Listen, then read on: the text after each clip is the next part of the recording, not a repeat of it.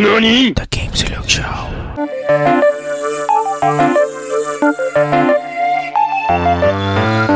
Upgrade complete. Upgrade complete. Upgrade complete.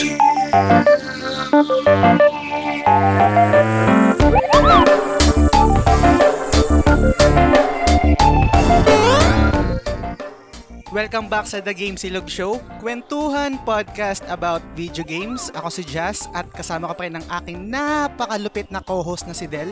Del, kamusta? Eto, pagod galing shift. Same. Ako literal nakaka-out ko lang talaga rekta recording. Mga mga 30 minutes lang yung ano natin eh, interval natin sa out eh.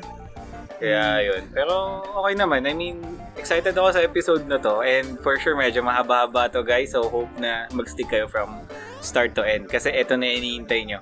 The Last of Us Yes. Part 2.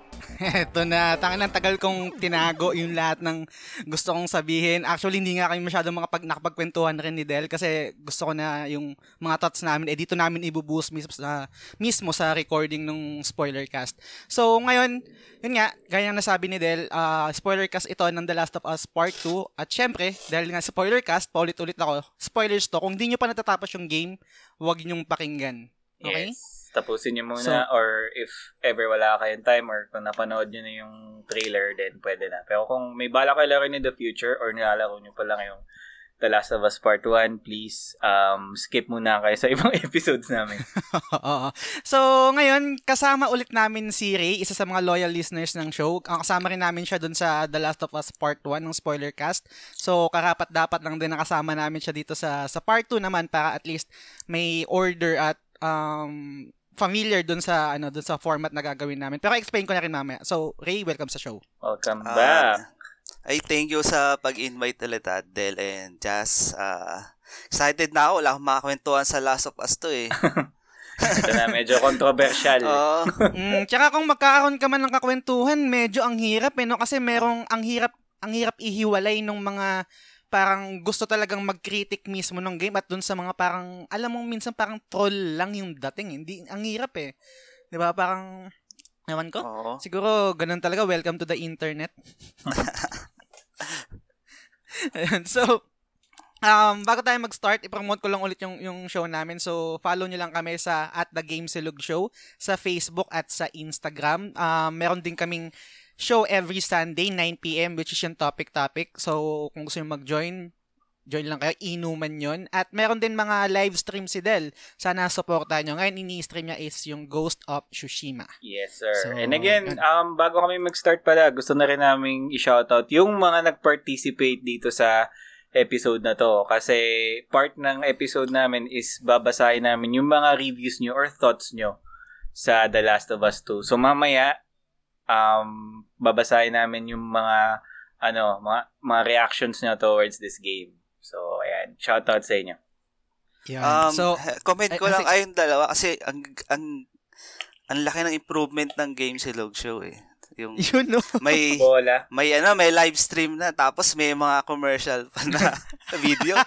RNGesus, ang kulit. idea yun, ano idea yun ni, ni Del. So, yung, yung credit, um, bigay natin sa kanya. Ang Sobrang galing. nakakatawa lang na yun nga. Eh mismo, kay si Papa Jesus, si Papa Jesus na nanggaling eh. Oo. na, fa- favorite podcast pa niya, ba? The Game Silog Show. Wala, wala ka ng laban doon. Sa marami Diba? ng listeners talaga eh, no?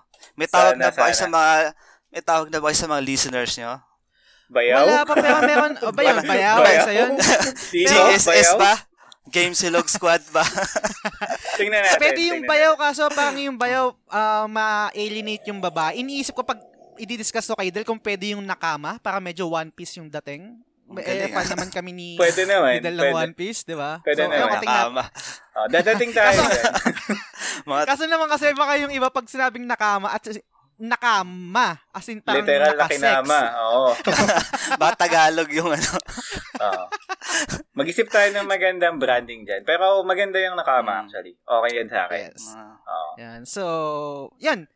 Um, siguro i-recta, i-recta na natin muna sa mabilis na background lang netong The Last of Us bago tayo dumiretso sa review natin. Mabilis lang. Medyo in shaky yung release ng The Last of Us eh kasi before ito na release, maraming delay na nangyari. Ah, alam naman Mhm. natin yan sa vid- sa mga video game development eh talagang hindi maiwasan yung delays and I think okay lang din naman yon kasi makakatulong yun para i-polish yung game. Pero maliban kasi sa delay, nagkaroon din ng leakage eh na I think mal- Yes. malaki yung naging epekto nito sa sa views ng mga gamers at sa mga potential buyers or um magtatry nitong game kasi nga sobrang big deal nung nung nung leak eh. Actually, alam ko si Del, Mm. nakita niya yung leak eh. 'Di ba? Naki, um, nabasa actually sa comment. Ah, nabasa. sa Mm. comment ng video para sa Animal Crossing of all places.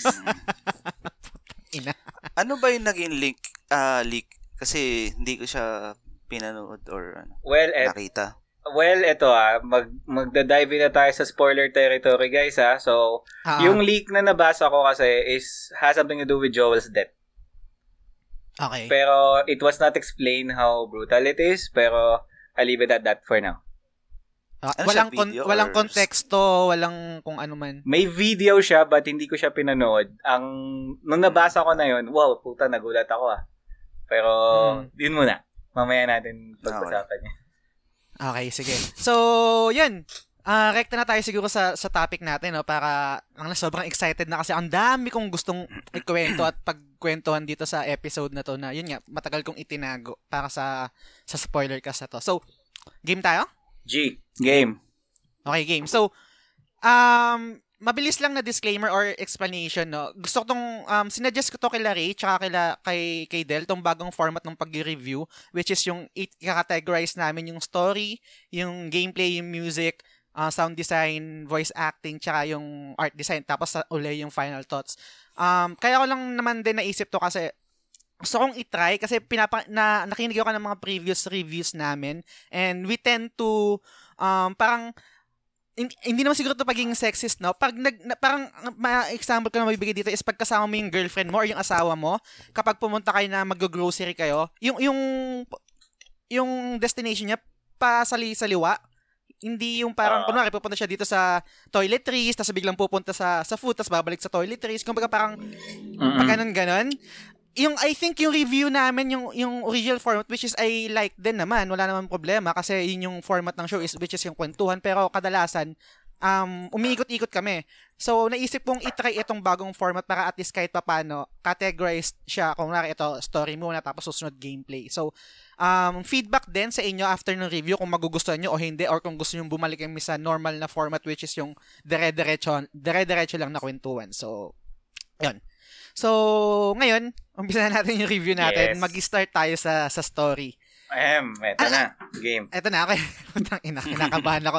Kinakabahan ako, putang ina. Kasi kinakabahan ako na excited at the same time kinakabahan kasi gusto kong malaman yung opinion nyo eh. So, umpisa natin sa intro. Ano masasabi nyo sa intro, guys? Um, intro sa akin, parang, ito yung something na in-expect ko with The Last of Us. Kasi syempre, parang, pinapakita yung naging buhay nila, di ba? Um, after Ah. nung mga events sa The Last of Us Part 1, tas si Joel pa. Taragis yan. So, parang, ang in-expect ko, up till that part na, siguro may role si Joel dito. May role pa rin si Joel dito kasi alam naman natin na sa sa game or yung based sa mga trailers and sa mga sa mga announcement na Naughty Dog na magiging main, main focus ngayon ni si Ellie. So, Yes. parang ang in-expect ko based sa intro is I'm thinking na si Joel mag lal- mag ano na mag medyo magsa sideline na ng konti. So parang in-expect ko na malaki yung part niya pero hindi na siya yung parang main character na i-control mo. Plus ang lupit din ng kabayo ng pagkakagawa ng Naughty Dog sa kabayo, parang sa Red Dead Yes. 2. So yun yung sa akin. Papalag, pa, sa tingin mo, palag siya sa Red Dead 2 nung, yung sa kabayo, yung mechanic ng, mechanics ng kabayo? Yes, actually. Or action? mas Okay, ano, sige, mas sige. toned down kasi walang private parts eh. Tsaka pa- parang walang parang walang untog no sa Red Dead kasi hin- hindi siya automatic na parang lumilihis pag mauuntog sa obstacle. Mm. Dito sa The Last of Us parang automatic na yung AI nung kabayo pag bubunggo ka, liliko siya. eh. Sa Red Dead hindi ganun eh. Mabubunggo ka talaga eh. Sa'yo So naman, ik- Ray. ikaw Ray, Ah, sa akin ano eh, ang, ang ganda ng ano, yung sa intro, yung parang yung sunlight, ang, ang ganda ng ano, yung graphics na ano talaga ako na na amaze. Tapos yung yun nga, parang yung ang inexpect ko parang naging ano na lang si Joel, parang support character. Mm. Ah, ah. So yung yung aka- tapos yung ano yung yun nga yung sa kabayo feeling ko naglalaro akong Red Dead eh. Oo. Ang ganda eh, Ang no? ganda ng intro, ang ganda ng intro niya. Ako ang, ang So- ako nga naman ang pinaka gusto ko sa intro netong The Last of Us is yung in-address kung paano tayo natapos dun sa part 1 na meron meron conversation si Joel, Joel, si Joel, Joel. si Sa- Joel si sa, Tommy.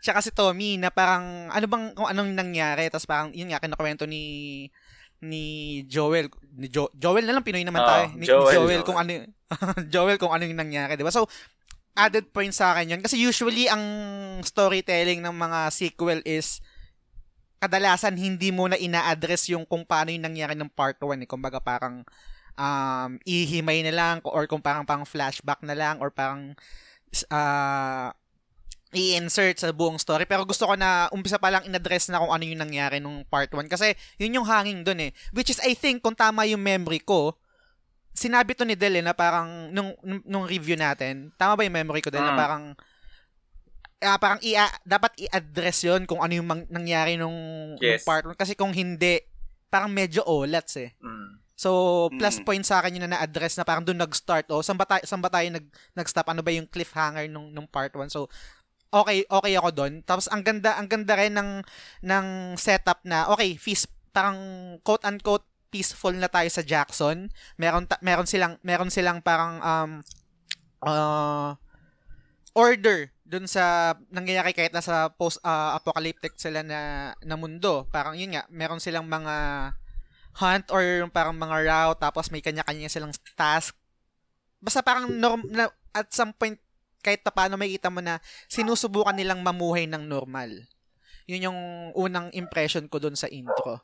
So, um, after nun, after nung yung eksena kay, kay Joel tsaka kay Tommy, napunta ka, napunta tayo kay Ellie. eh. Pero pero parang nakikita mo na yung ano eh na meron something eh na implied na meron nangyari pero hindi pinakita sa atin which is yung naging um, trailer nung E E3 2018 kung hindi ako nagkakamali which is yung party yung nagkissing nagkiss si Ellie tsaka si Dina.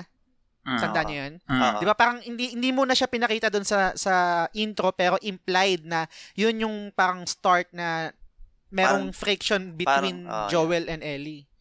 So Yep, Parang the next day siya, eh, no? oh, then, exactly the next day nung ano nung nangyari Mm, na yun. Nung party. Mm. Mm. Tapos eto naman, after nun, let's say, uh, yun nga, na, na-establish na yun yung pati yung kay Ellie, tapos na, ni-introduce na rin si, um, pangalan nito, Dina. si, si Dina, tsaka yung Korean, ay, yung Korean ba yun? Jessie. Si, si Jessie. Si Jessie. si Jessie, Glenn. no? si, si Glenn. Oo nga, Parang no? si Glenn ng Walking Dead eh. Oo nga, totoo, kamukha. Pero yun, yun nga, pero yun, dito rin kasi sa intro, na-introduce naman si Abby. Kasama yung, which is hindi pa natin kilala na Wolf. Ah, um, na-introduce siya na, yun nga, parang o, nasa overlooking sila, nasa isang mansion or something, na meron silang hinahanap pero hindi pa na-reveal.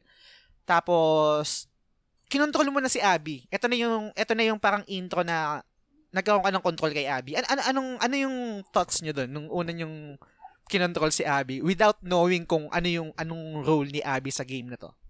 Ah, ako muna. Ah, Sige, sige. Sabi ko, sinasabi ko sa tangin na sino ba to? Ba't ito yung gamit yung character? Tangin nagtataka ako. Ano bang ano ba kinalaman niya dun sa ano sa story? Yun yung sa Ah. akin. mm. Na ano, Pero parang nap- nap- yung yung napanood mo ba before yung trailer sa Gamescom, yung um yung nakabigte si Abby? ah, hindi ko siya na-recognize na siya yon. Ah, okay, okay. So, kaya hindi, hindi rin ako familiar sa character niya. Mm. Yun. Pero, di, nung, di ba sa game niya, yun pala siya. Siya, siya pala yun. Ah, Akala ko parang random character lang siya. mm, okay. Mm, yun. Ik- ik- ikaw, ikaw, ikaw, Del, nung unang control mo kay Abby, ano yung, Ano yung puta, ano yung naramdaman mo? Ano yung parang pumasok sa isip? Ba't ko kinakontrol tong, tong character na to? Naalala ko yung nag-stream ako niyan the first time. Yung parang tayo-tayo ata tayo nag-usap noon. Ronda Rousey on Ah. steroids. Tas strength type. strength Ah, type na ko. ano, na parang, sabi ko may kumukha wrestler to ah. Parang, parang weird eh. Kasi parang, although I'm aware na nilabas dun sa mga past trailers, yung eksena ni Ab, eksena ni Abby na binibigti siya. Pero, ah. Same with Ray. Hindi ko na hindi ko na hindi ko na na-recall 'yun nung naglalaro ako ng nung Mm. doon na sa part ni Abby. Parang sabi ko, okay, so minor character. Without knowing pa kung ano yung role niya talaga sa game, parang sabi ko, ah. okay. So, parang siguro mga side side story ganyan. Yun lang yung expect ko. Pero yung talagang tumatak sa akin, yung build ng katawan niya kasi hindi normal na Naughty Dog build yon ng mga characters nila. Pang wrestler eh, no? Pang wrestler. Oo. Oo. R- Ronda Rousey on steroids nga eh, na strength type. so, yun Tapos akala ko parang ano lang siya, pang tutorial. Ah, Ako ah. din. Di ba? Uh, tutorial character, parang ganun lang. Actually, tama naman. Kun- Yung, yung, yung part na yun ni Abby dun sa intro, tutorial talaga siya. Kung, yung mismong Mm. tutorial ng game. Kasi doon na-introduce yung mga bagong moves, yung, pagdap, yung pagdapa, etc. Pero, yun nga, parang after na ito, um, mag- kasi ang, ang style kasi ng game na to or yung storytelling niya is may pagka, may lin, may linearity at the same time parang nagta-transition siya pa iba-ibang point of view. Mamaya explain namin 'yon kasi mas mas matindi yung magiging ah, parang shift ng ng point of view mamaya. Pero eto nga nagkaroon din ng shift na parang pinapakita yung yung relationship ni Abby, parang ini-establish na kung anong meron sila which is tangina ito yung lagi kong kino-comment sa Naughty Dog, yung yung mga normal lang na mga discussion nila habang naglalaro ka. Ang galing eh. Alam, parang feeling ko talaga totoong tao yung nag-uusap eh. Yung mga cadence, cadence nila, the way they speak, the, uh, the way they they joke uh, about each other, yung mga references na binibigay nila sa isa't isa. Nakikilala mo yung character eh. Kayo ano ano bang ano bang anong masasabi niyo naman sa relationship ni ano ni Dina tsaka ni ni Ellie nung time na yon? For me kasi parang normal lang eh. Kasi alam naman na natin kung anong trip ni Ellie sa buhay eh. So parang sa akin, Ah, knowing din na sa tra- past trailers pinakita na na may something sila kasi nga may kissing scene, di ba?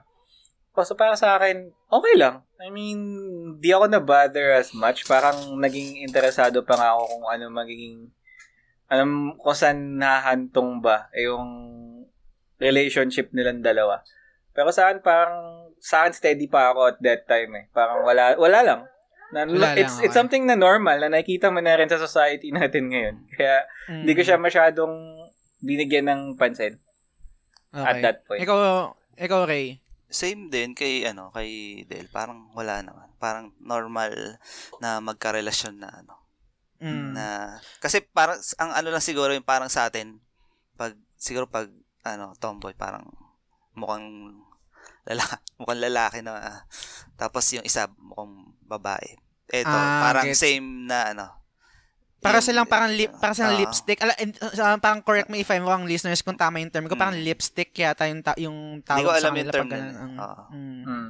Pero a- a- ako ako kasi yung parang napansin ko doon nung yung time na yun na nag-work din sa akin is yung yung conversation nila habang nangangabayo tsaka yung pag 'di ba magi-stop meron kayong mga stop stop na pwede kayong mag magtawag dito? Ah, mag-explore nung lugar. Wala lang. Ah, yun yung isa sa mga Natural lang. na-enjoy na-enjoy ko dun sa Naughty Dog games talaga eh, yung mga ganong conversation. Ang wala lang. Ang ang witty lang. Parang Hmm. totoong tao talaga. In, hindi pilit. Mm. yun yun. So yun yung Ah. una kong yun yung unang nag nag-register nag-register sa akin. Nag, tapos etong eto rin yung nagkaroon sila ng scene ni Ellie na um nag ano sila nag-weed nag-smoke sila ng weed yes. Po, tapos 20. nag-make yun, nag-make love sila which is sobrang lupet para sa akin. Nakabahan ako noon eh. Baka mamaya ma-demonetize so ma-close eh. Channel, i-stream ko yun eh. Na, alala ko si Alfred, nabangan niya yun eh. Hindi siya talaga Ah. umalis nung stream eh. Hanggang di niya naabutan ulit yung scene na yun eh. Nakakatawa. Legalize, legalize kasi yun eh, si Alfred eh. Legalize Yes. cannabis kasi yun eh. Mm. Ayan, so... Okay. So yun, pero ito, ikaw, ikaw Ray, may masasabi ka ba dun sa scene na yan? wala naman. Parang Wala naman. Normal lang din. normal lang din. Okay. Kasi kasi ganito eh, yun kasi yung parang isang um hindi ko alam kung sadya ng Naughty Dog, pero may ano naman eh. Meron naman parang bawi which is yung meron talagang blizzard or yung snowstorm na nangyayari kaya Hmm. nagpatila muna sila. Kasi dumating dun si Jesse, ah tas nakita sila nga na ganun nga. Um, tas parang bin, nagsalita si Jesse na anong ginagawa nyo? Yung parang hindi hindi makita ni Jesse sila Joel tsaka si si Tommy. Tas doon na nag-start yung yung parang yung tension. Ano anong nangyari? Ano bang baka may masamang nangyari kay Joel or something? Oo. So naghiwalay naghiwalay yung tatlo. Si si Tom ay si Tommy, si si Jesse, si Dean at saka si Ellie. Tapos eto na nga. Um control mo na si Ellie. Mm. Tapos na, nakita mo naki, ah, habang kinokontrol mo si Ellie, nakapunta ka sa isang sa isang lugar. Pero bago 'yon, bago bago pala yung nangyari na yun, nakontrol mo nakontrol mo, mo muna si Abby tapos meron siyang na-encounter na horde ng mga runners at ng mga clickers tapos na-encounter ah, to- tinulungan siya ni Joel tsaka ni Tommy. Tapos sinadjust ni um ni Abby na mag magpatila tayo pumunta tayo dito sa sa isang spot kung kung saan nandun yung mga kasama niya.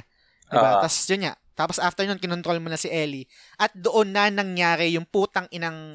Scene. Sige, address na natin. Hindi na, hindi na natin kailangan patagalin to eh, kasi kailangan na talaga natin address eh. Yung death ni Joel. Okay. Um, gusto ko muna, gusto ko munang i-address to na parang ito yung unang debate na nakikita ko sa internet eh, tsaka sa mga, sa Twitter, sa forums eh, na parang, knowing Joel daw, ito daw yung plot hole, quote-unquote plot hole, sa eksena na to, knowing Joel daw, or knowing Tommy, bakit daw sila magbibigay ng name, or bakit daw sila magtitiwala sa stranger? An anong anong opinion nyo doon? Kasi ako meron ako mamaya later i-share ko sa inyo. Ah, kayo, anong opinion doon? Bakit daw? Kasi yun yung naging yung naging dahilan kung bakit nalaman na yun yung hinahanap nila Abby, nung grupo nila Abby, at kung bakit namatay or bakit pinatay si Joel doon sa lugar na yun. Anong anong thoughts nyo doon? Ah, ikaw muna, Ray. Ah, sa akin parang mal- ano yung plot hole sa akin 'yan eh. Kasi Okay. ba't mo sasabihin yung pangalan mo di mo makilala tas may alam mo Totoo. may mga atraso ka sa dati sa ibang tao. Mm. So sa akin wrong move kagad. Tas parang Wrong- nagtiwala ag comfortable kagad sila kay ano eh, kay Abby. Totoo, yun nga, Diba? nagtiwala ka agad sila, 'di ba? Tapos si to, Mm. actually, Sa mara- si Tommy, si sa Tommy maraming nagpakilala, 'di ba? O si Tommy, tas ang dami nung ano eh, kasama ni Abby. Parang doon pala Mm. magtataka na. 'Di ba? Mm, totoo. Tapos Eh, nilure, ikaw- nilure ka pa sa ano sa sa location ng Sa na- cabin. di- mga, oh, sa cabin, 'di ba? Sa Parang cabin, doon pa lang questionable na 'yun eh. Hindi ka sasama Mm. doon. Gets, gets. Knowing, knowing Joel, 'di ba? Sa Joel parang Maingat siya, 'di ba? Veterano na siya sa sa mundo ng The Last of Us eh, yung mga in and outs lalo na si si Tommy rin. So, gets eh kung bakit bakit ang ina parang labo naman, bakit nagtiwala kagad sila at bakit nagbigay ng name. Ikaw ikaw Del, ano anong take mo dito? Wrong move. Ito yung number one na plot hole eh, Yun, na parang lagi ko nakikita eh. For me kasi wrong move din eh. Kasi yun nga, same with same din with Ray na parang ano na to, yung mga veteran hunters na to eh, na talagang alam nila na may sa, meron may bounty at some point sa ulo nila. Lalo na si Joel na Mismo. dapat aware siya sa nangyayari because of what he did to the Fireflies, di ba? Kaya parang Ah. nung nadula siya doon, ah puta, alam na. So, which is Hmm. which come to a point na parang doon na ako nag-umpisang mabad trip sa laro. Ah, Kasi tanga eh. ah. Yun ang masasabi gets. ko, tanga eh. Na, Mm. alam mong may nanghahabol sa'yo, hindi ko dapat nagbigay ng tiwala. Siguro, um, for me, kaya gumana ang loob nila is because nung first encounter nila is parang nakita niya si Ellie at some point kay Abby. Pero mali pa din, di ba? Yun lang yung sa akin. Mm. Gets, gets. I think yan din yung mga arguments na nababasa ko sa sa Twitter tsaka sa mga sa mga Facebook pages ng mga nagdidebate ng ganyan na sobrang parang si Joel yan eh. Alam, I mean, veterano yan ng Mhm. mundo ng The Last of Us tapos biglang ganyan na parang hindi mag-iingat, magtitiwala agad. Tapos lalo na si, si Tommy din, binigay kagad yung pangalan nila not knowing na may mga tao silang krinos Mm. nung time nila, 'di ba? Mm. Sorry, dumigay ako. Pero ito ito yung ano, ito yung take ko naman dito. Um hindi okay lang kung hindi kayo mag-agree no? Pero ito yung ito naman yung nabasa ko dito sa sa time na yun kaya hindi ko hindi hindi ko siya naisip na plot hole.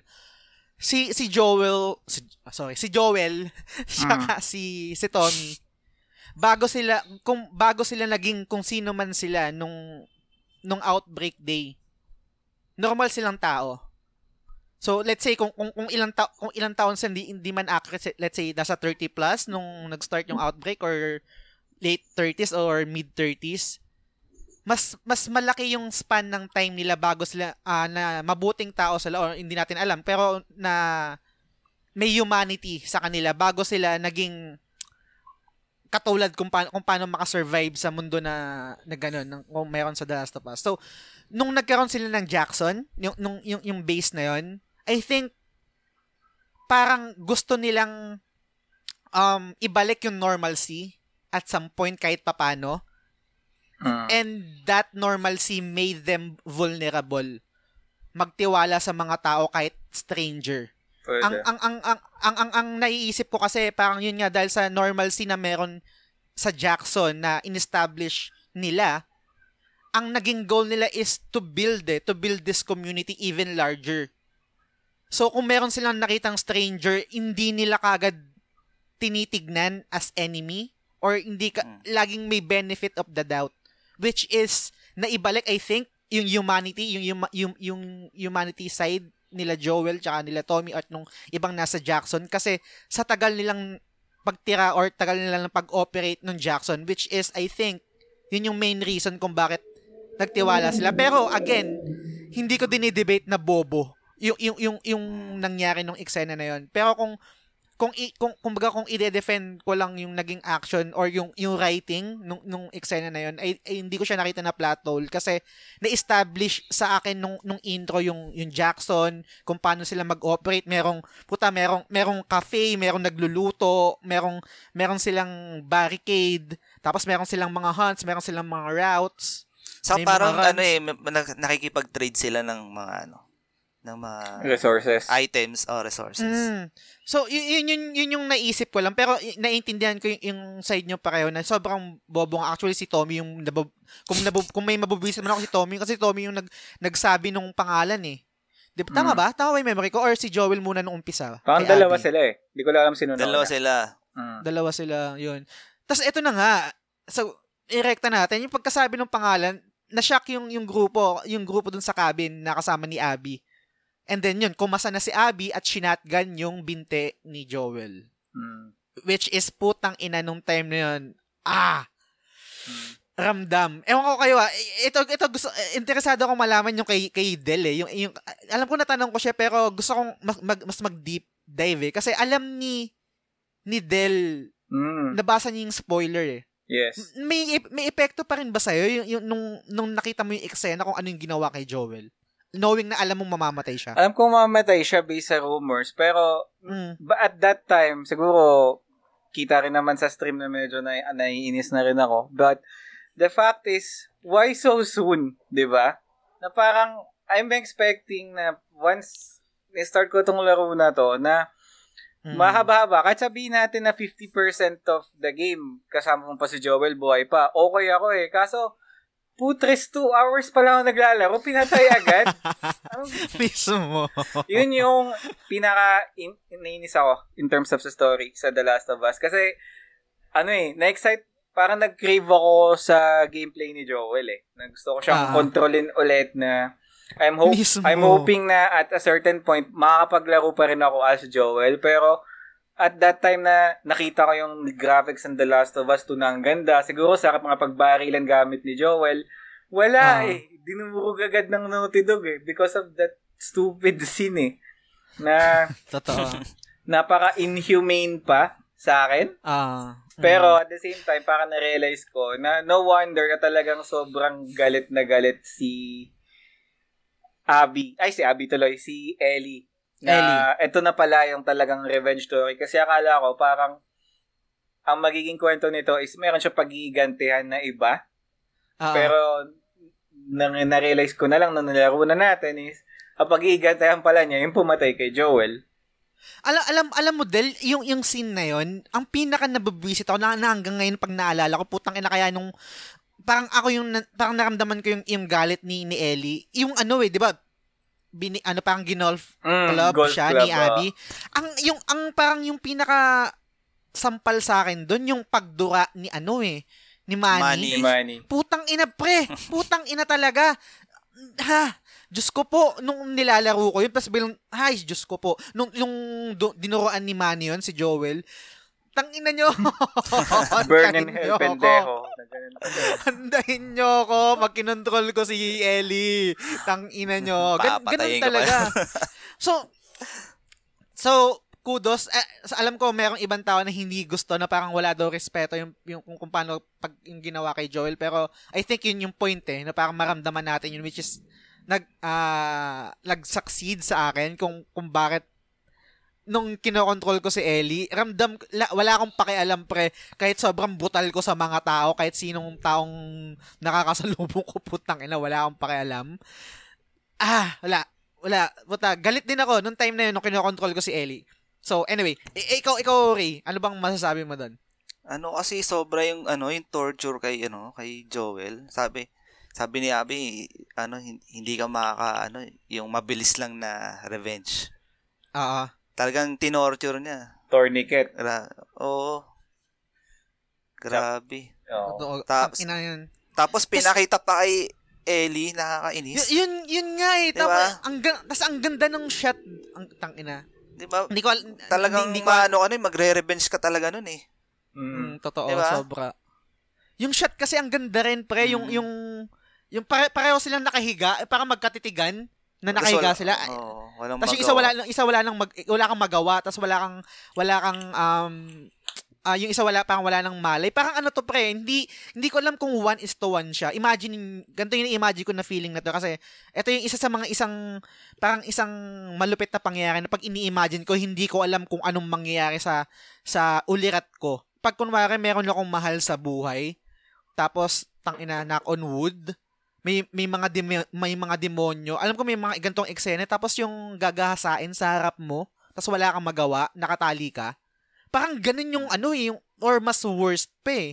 Ganun yung tang ina wala akong magawa, gusto kong pumalag eh. Tapos habang pinapatay si Joel, putang ina talaga. Pa, fuck you, pang ang ang, ang, ang inisip ko ng tang ina nyo, fuck you Neil Druckmann, fuck you Naughty Ah. Dog. Parang ganun yung type yung nararamdaman yung time na yun. Diyan actually nag-umpisa yung pagka-trigger ng mga tao with that particular scene. Meron, as a matter of fact, meron ako napanood na video article sa YouTube na ano siya, nag, nag-stream siya ng The Last of Us. Tapos nung nakita niya yung scene na yun, alam mo ang ginawa niya, ineject niya yung PS, yung CD sa PS4, ginunting niya. Dahil Putang it turns out na yung nag-stream na yun, kakamatay lang ng tatay Ah. niya. So, Ay, nakaka-trigger. putang ina. Oo. Tang ina. Yes, ang daming na-trigger dun sa eksena na yan. Kaya, yan yung makikita kong isa sa mga, I guess, napaka-bold ng decision ng Naughty Dog para gawin yung something na ganyan. But, syempre, isipin din nila na may mga tao at some point na pwedeng kakagaling pa lang sa loss of a father. Diba? Kaya parang naawa din ako dun sa player eh. Nag, nag ano na lang eh, nag Fortnite na lang after eh. Korean ano siya, Korean streamer. Actually, d- dapat mamaya ko pa sasabihin to. Al- ah, parang medyo na, na-brought up kasi ni Del. Pero ha- pahapyawan, pahapyawan ko na. Isa sa mga dahil naiyak ako ngayon, putang ina. Sorry. Isa sa mga dahilan kung bakit parang sobrang nag-work sa akin yung ano, yung yung yung yung ginawa ng Naughty Dog. Hindi nag-work na parang tinorture, no? Kung bakit nag-work sa akin yung dynamic ni Ellie. Kasi putang ina, nakaka-relate ako na parang pag ganun yung ginawa sa tatay ko, kahit hindi ko yung totoong tatay yun nga, pero given naman eh, parang ganun na nga yung treatment doon eh. Putang ina, gagawin ko rin lahat, wala akong pakialam putang ina sa inyo. Papatayin kayo, kayong lahat. Kumbaga parang justified sa akin kung ano yung, yung revenge ni Ellie. Kasi, fa- pa- y- father figure ko na si ano eh, Joel. si, si Joel Tito. eh. Pero, Tito na yan. o tito, ganyan. Pero, yun nga, parang, anyway, mamaya, mamaya discuss ko kung bakit. Meron akong, meron akong piece or parang, um, um, discussion about that regarding dun sa ano. Okay. Putang ina, bigat okay discuss na ito. eh, may- Okay lang. kalma, Hindi, kalma. kasi ano eh. Affected ka talaga sa Last of Us, no? Oh, to, tol. Kasi, favorite ko to eh. Tsaka, favorite ko kasi si Ellie. Parang, Mm. na favorite character of all time ko si Ellie. Tapos parang pag yung dynamic nila ni Ang ganda ng dynamic nila eh. ni Joel. Tapos Oo. parang gets ko yung pag may yun nga yung pag may mga nagagalit kay kay kay Joe sa Naughty Dog kung bak anong ginawa nila kay kay kay Joel ganyan yung pinatay si, nila. Si Abby na yung baby nila eh. Oh, parang hindi parang sa akin kasi kainis. may may per, may, per, may- ah, hindi ko alam kung sila meron meron din personal attachment pero hindi ko na mako-confirm yun. Kasi ako kasi meron. Pero regardless kung ano man ginawa nila, parang naiintindihan ko eh. Parang eto yung takbo kasi ng story. Pero sige, mamaya natin siya mamaya natin siya i-discuss. Um, okay, sige, hinga ako malalim. Okay. Kalma, kalma. Kalma, so, dito kalma. naman tayo ngayon sa... Ha? ah dito naman tayo ngayon, di ba? Alam na natin na parang... Ano na yung magiging revenge story ni Ellie. Mm. So, ano naman yung take nyo? The, the fact na pagkatapos nun, kinontrol mo na si Ellie, tapos, di ba, ang mangyayari na is parang may flashback pa, makikita mo yung mga gamit niya, nililigpit mo, then, yun na, may mission na kayo ni Dina, di ba? So, ano na ba? Pump na pump na ba kayong pumatay, patayin yung mga tropa ni, ano doon, tropa ni, tropa ni Abby? Once na Ako, nag- oo. Ako, oo, pero nababat, nababattery pa ako na parang may mga moments pala, may mga moments pa sila ni, ni Dina na parang, tanga ba't nagaganyan pa kayo? Dapat, galit ka lang, Ellie. Dapat galit ka lang. Mm, Wag ka, wag ka na maglabi, maglabi dudes or mag, mag, mag, wag ka na rin magpa ah, PBB teens. Ah. Hindi na, putang ina. Hindi na, putang ina. Diretso tayo. Patayan na kagad. Ganun ako. Hindi, literal. mm. Kasi nga sobrang galit ako eh nung pinatay si si Joel eh. So, hindi masyadong nag-work sa akin yung gustong gawin ng Naughty Dog na um nung una okay, sige, interesado akong malaman kung ano yung dynamic or yung relationship ni ni Ellie with Dina. Pero nung time na namatay na si Joel, hindi na masyadong nag-resonate, nag-resonate sa akin yung mga pa-PBB teens o yung mga sago, mga banter ni, Dina. Parang tangina hindi ano ba, ano, nagmo-mourn, nagmo-mourn tayo dito, Ellie. Kung baga nagluluksa tayo, ba't ganyan ka? Parang ganon. Ah. Ganun sa akin. Ewan ko kayo. Sorry. Para, mapab- para sa akin naman, parang ano eh, wala nang morning period eh. Pero siguro yung morning period lang yung the time na pinipick up na ni Ellie yung mga gamit ni Joel. But parang Ah. ang bilis na na parang si- parang ang bilis sa akin na siguro bigyan pa ng konting sig- doon ko na-expect yung mga flashback with Joel siguro. Pero Okay, walang gets. flashback Okay. sa part na yon rekta na agad sa ano, paghahan kay Abby, which is okay sa akin kasi at that time, parang na-feel ko, sige, ubusin natin tong, ano, lalo na yung si Manny nga, sobrang nakakayamot. So, yun na yung, ano ko, mindset ko nun. Hmm. Sa'yo, Ray. Eh, eh, ikaw, Ray. Oo, sa akin, ano eh, gusto ko na talagang hanapin si Abby eh. Gumunti.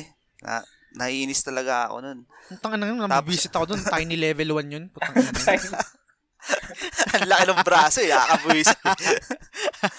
Pero parang may ano lang ako na ayoko yung parang nag yun nga nagiging sweet sila ni ni Dina, Dina. pa. Parang wala, dapat nga wala na yun eh. Parang wala na siya. Ako, ako, Hindi na niya sinama si Dina eh. Ako yun yung sa- sa ano nararamdaman ko. ko na parang, ako, same tayo, Ray, no? Parang, tang ina, bakit? Ba't parang may time kang mag... Ako Oo. kasi, ewan ko lang ha, ako kasi pang nag, nung nagluksa, sorry ah, kasi nare-relate ko sa akin eh. Nung ako yung nagluksa, o oh, gets ko na parang maghahanap ka ng outlet mo. 'Di ba Gets yun eh. Yun yung Mm. parang kasama siya dun sa five stages of grief ba yun? Yep. Or, or parang, or parang, sa, kailangan mo yun eh. Para, para mag, Mm. para ma- ma-normalize kung ano yung nararamdaman mo eh. Pero kasi, galit ako eh. Kahit naiintindihan ko kung ano yung gustong mangyari or takbo ng story. Gusto kong pumatay Oo. ng time na yun. So parang ang hirap, Tapos ang hirap na, lang. naiinis din ako yung ano, yung si Tommy umuna pa kay Abby. Parang mas okay si- siguro silang dalawa magkasama. 'Di ba? Mm, nga. Parang ano, mas ano eh, mas so, mas solid silang ano eh kung magtatandem naman sila. Pwede, pwede. 'Di ba? Mm. Pwede, pero hindi ko, hindi ko, hindi ko naisip yun. Ang naisip ko kasi parang medyo may pagkatakusa si Tommy kaya tumakas kay ano, Tumakas. kay, kay, kay Maria. Ganun lang yung basa ko doon pero hindi ko naisip na oo nga. Da, sana sinama na Sinama lang na lang. ni? Tommy si Ellie parang ganun. Oo, nga, hindi ko naisip yun. Parang yung yung ano mas okay siguro yung napatay na siguro si Abby doon sa ano sa may sa may ano, sa may marina ata yun. Oh, sa Marina, yung Diba? sniper. Yung, yung napatay si Manny. Oo. Di ba? Kung sila yung dalawa magkasama doon, tapos na. Mismo po, tang inang yan. Sana gan eh, eh, hindi ko siya naisip. pero yan nga, ang pero ito, ito yung ito yung ano, ito yung isang parang banat naman sa akin. Although ganun yung nararamdaman ko yung galit. Um yung unang eksena na na humawak si si Ellie ng gitara, yung nag explore kayo dun sa downtown ng Seattle. Ano, ano, ano yung ano yung take nyo doon? Kasi meron akong take dito na medyo mahaba ano. Pero gusto ko muna kayo muna bago Yung- bago ako. Yung ba yung take Sa- on me? Ah, yung take on me. Ang, ah, anong take nyo doon? Parang, sa akin, maganda yung kanta. Parang, maganda yung ano niya. Kaso parang, parang Ah, hindi sige, so- bagay, sorry. hindi bagay dun Sorry. sa ano.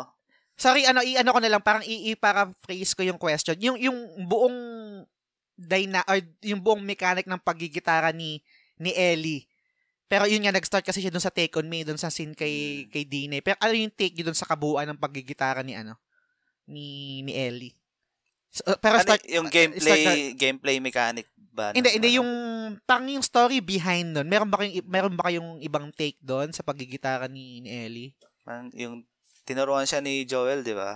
Mm-hmm. Ang, ang galing, ang galing ng ano niya, pag-gitara niya. Galing.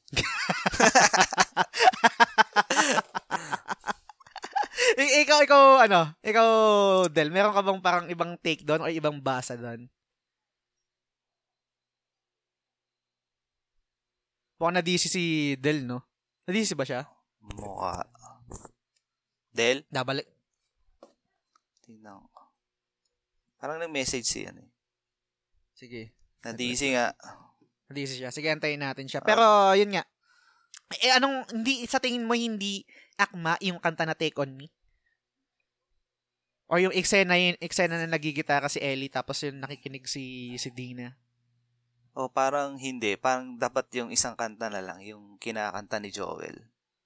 Mm, Parang mas gets. bagay yon Or yung ano, yung way for ano. Yun yung Stranger, something.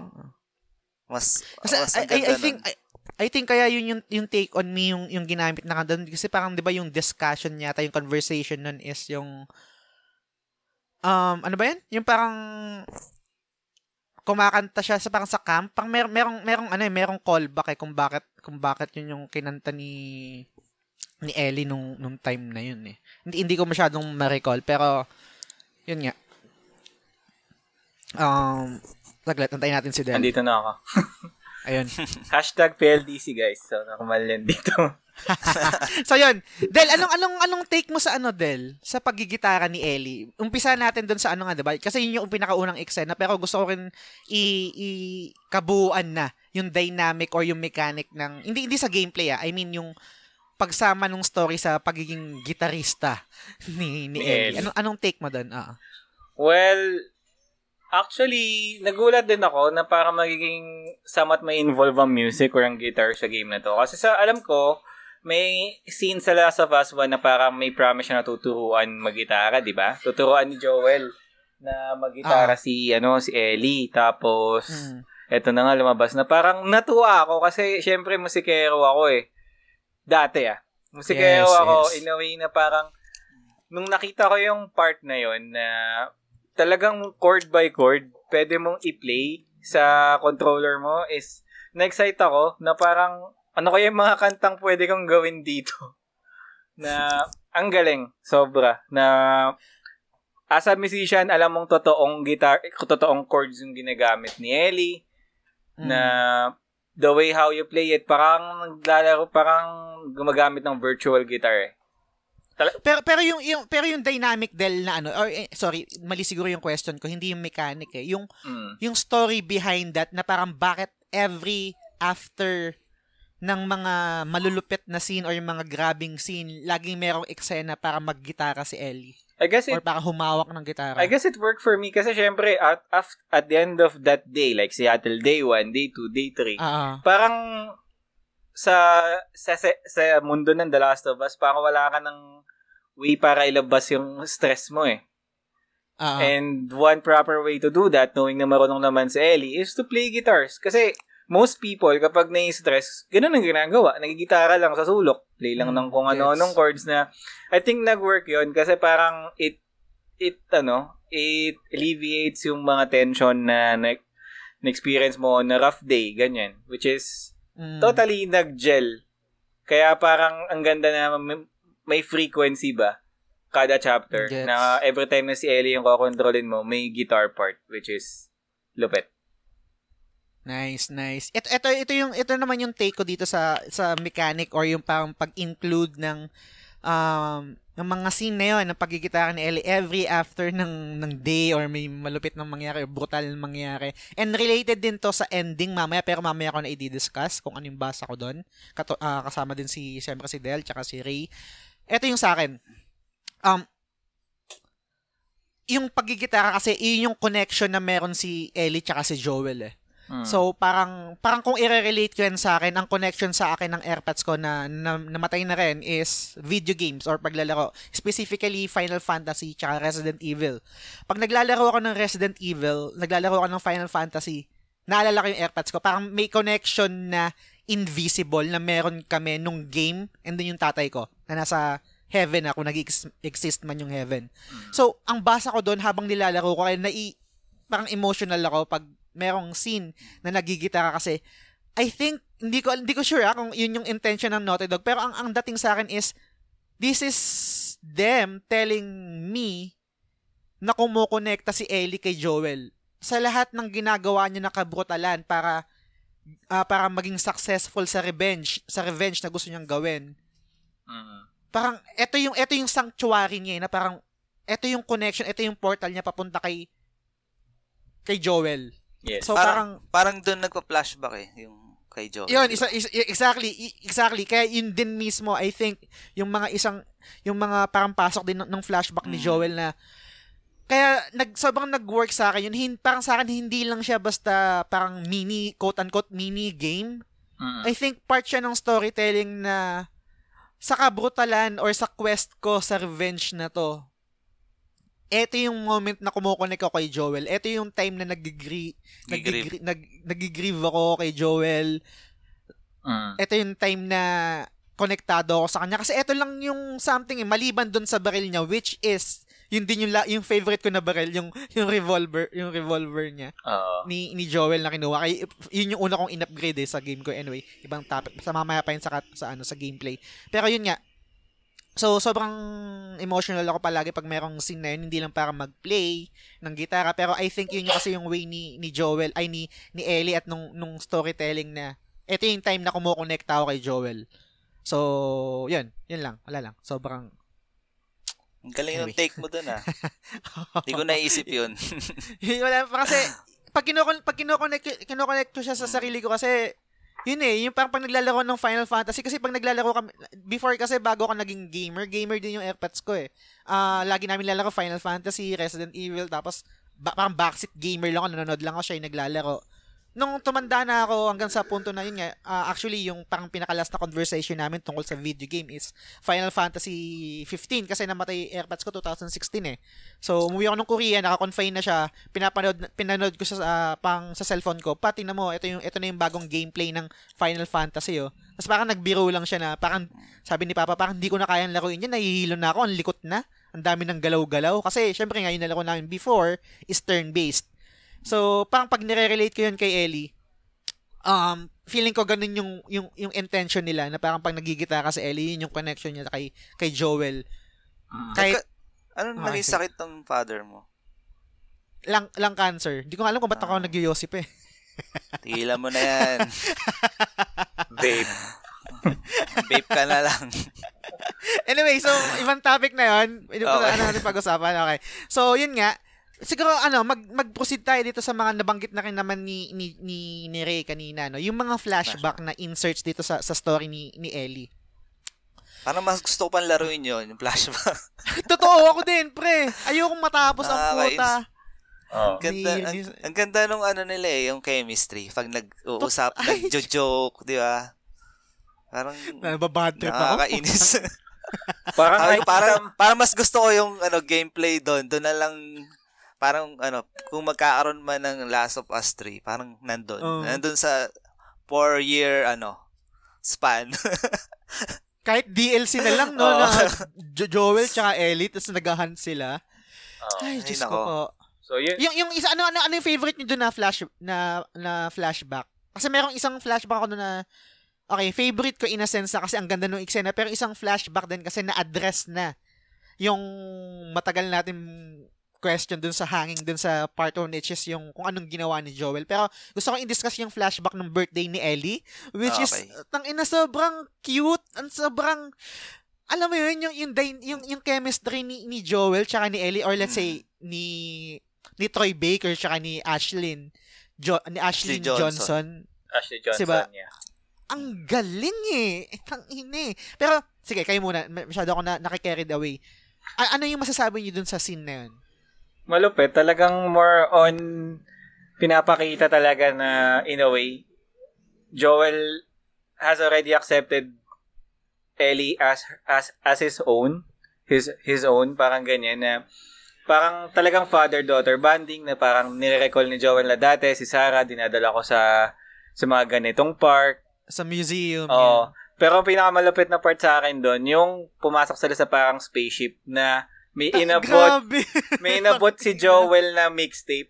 Parang naalala ko doon yung yung kung familiar kayo sa Guardians of the Galaxy, 'di ba? Parang yung nanay naman ni ano ni Star-Lord? ni Star-Lord, binigyan siya ng Ah. mixtape din. So lupit na parang parang flashback talaga na literal na akala mo nasa space si Ellie na mixtape lang Mm. pala yung pinapakinggan. So, ayun. Sa'yo ba, Ray? Wala lang. Yun din yung ano eh, yung best scene doon, doon sa yung sa ano, sa may yung sa parang ano space ano. Oo. Sa cockpit? Ah, sa cockpit, yung tawag? oo. Mm. Tapos nakapikit siya nag-imagine si Ellie. Parang parang sa kanya parang best gift ni ano yun, ni ni Joel. Sa yun nga, Tsaka, yung tsaka yung, makita yung, yung, ban, museum. yung, ban, yung banter nila, no? Yung Mm. parang, you're welcome, ano, kiddo. Yung mga ganun. Ang, Ang galing kulit eh. nung joke din na ano, yung scene dun sa ano, yung sa telephone. Sabi niya, Oo, I have a dino- dinosaur here. Parang, tinatanong niya, did you get the joke? Parang, ano, parang, cause you're old. Kasi you're old. Kasi you're old. Kaya dinosaur old na kasi. Ang ina na miss ko si Joel, pre. Tang ina. Sayang. Anyway. Sayang bayad nila kay, ano, kay Troy Baker. Great Troy, no? Pero, pero yun nga, ang, ang ganda nung, ang ganda nung scene talaga yun. Sobrang um, home run para sa akin. Ah, nagki-crave ako lalo sa eksena, lalo kay Joel, pero wala, ganun talaga yung nangyari. Pero ito, ito yung isa nating kailangan din i-address, which is yung scene na, na nagalit si Ellie kay Joel kasi nalaman na niya yung ginawa ni Joel. Kasi pum- pumunta si si Ellie dun sa ano eh, sa St. Mary, tama ba? Mm, hospital, hospital. Mary Hospital. Kasi nalaman niya. Tapos sinabi na ni Joel na kung ano yung ginawa niya. Ano ano yung anong naramdaman niyo nun? Pre umiyak ako nun eh. Yung sa akin. Pero kayo muna. Ano anong naramdaman niyo nun? Parang at some Or yung opinion niyo? Parang at some point na, na ano, I'm starting to understand Ellie more. Kung no wonder parang for a certain time, parang i- nag, uh, in-avoid niya si Joel because yun na Ah. pala, na, may, may point na pala before the events of The Last of Us Part 2 na nalaman na ni Ellie Ah. yung yung totoong nangyari na Totoo. oo. parang may hook sa akin na parang oh, may ganyan. Pero yung talagang yung feels na matatawag nangyari yon sa latter part na ng discussion natin. Pero dito, Sige. parang medyo na-feel ko na siya ng konti. Sa'yo ba, Ray? Agree. Ah, parang ano eh, parang pinatago ni Naughty Dog muna yung ano na yun, yung scene na yun na nalalaman ni Ellie. Kaya pala distant na si ano, Oo. si Ellie, Ellie kay kay Joel. Joel. Ah. Yung pala yung dala, alam na pala niya. Tapos parang nasa mid ano lang siya ni story ni sa sa campaign ni Ellie, doon mo lang malalaman na alam na pala Mm. niya. Parang yung ang gusto ko sana doon mag-start yung Last of Us 2. eh. Parang gantong scenario. Parang nalaman ni Mm. Ellie na na ano na nag nagsinungaling si Joel. Tapos Ah. parang naglayas si Ellie, naganap ng scientist na tapos si Joel hahanapin niya si Ellie. Parang sana ganun yung story Oo. na ano Gets. para tapos pero, pero mariri- eh, gusto, gusto mo, gu- parang, ang, ang point mo ba, Ray, correct me if I'm wrong, Mm. ang, ang gusto mo pa rin ba na isacrifice ni Ellie yung sarili niya? parang siguro kung merong ibang scientist na iba yung pamamaraan, hindi yung masasacrifice. O kaya ang mangyayari, sa, sa kuwari sa, sa ideal na ano ko ng Last of Us to, yung parang Mm. si mariredeem ni Joel yung sarili niya. Parang in, may point na mamamatay siya dun sa game. Tapos, na hindi katulad kung paano Oo. siya pinatay dito. Mm, gets, gets. yun lang. A- ako, ako naman kasi ako, ako naman kasi ang ang ang, ang ano ko doon, ga- gaya parang same ako kay kay kay Del na yun nga parang biglang nung una syempre feels ganyan. Syempre hindi habang nilalaro mo yung game, hindi mo pa alam kung ano yung mga susunod na eksena, 'di ba? Parang yun lang yung pinakita kaya parang parang exposition lang siya kung bakit pala aloof or bakit parang dinidistance ni ni Ellie yung sarili niya kay Joel kaya pala parang laging sinasabi ni Maria na, oy, mag-usap kayo ni Joel, ganyan, hindi lang, or ni Tommy, na parang hindi lang dapat hi and hello, ganyan, etc. Ah. So, parang, yun nga, parang set up. Pero, i-leave muna natin kasi mamaya madidiscuss natin yan. Okay. Marekta na tayo dun sa sa bloodbath ni, ni Ellen nga. Let's say, napatay na, ah, parang on revenge na siya, on quest to to kill kung sino yung mga gumawa kay kay Joel nun. Eto, mabilis lang. Gusto ko lang i-acknowledge yung isang eksena na to na sobrang badass ni Ellie. Tang ina, favorite character of all time. Yung, yung hinahabol niya si ano, si Nora. Nora. Ang ganda nun para sa akin. Yung, yung, yung nandun, na corner si Nora. Oo. Na corner si Nora. Tapos, eh, that's parang don't do this. Parang ganyan. Kasi dun sa spot na yun is may mga spores na. Tapos, hindi. Tapos tinal- tumalon si Ellie, ganyan Mm. um sobrang brutal nun yung kinalabasan nun dun sa huli which is yun nga yung tatanungin kung saan tin- tinorture ni, ni Ellie si si Nora para malaman kung saan pumunta si um si Abby. Ah. Tapos ikaw pa yung magko-control, ikaw pa yung magpe-press Ng nung square, no? pag-swing. o nung Mm. square. Tang ina. Pero wala akong pakialam pa rin nung time na yun. Hindi ako nakaramdam ng kahit anong remorse. Hindi ako nag-hesitate.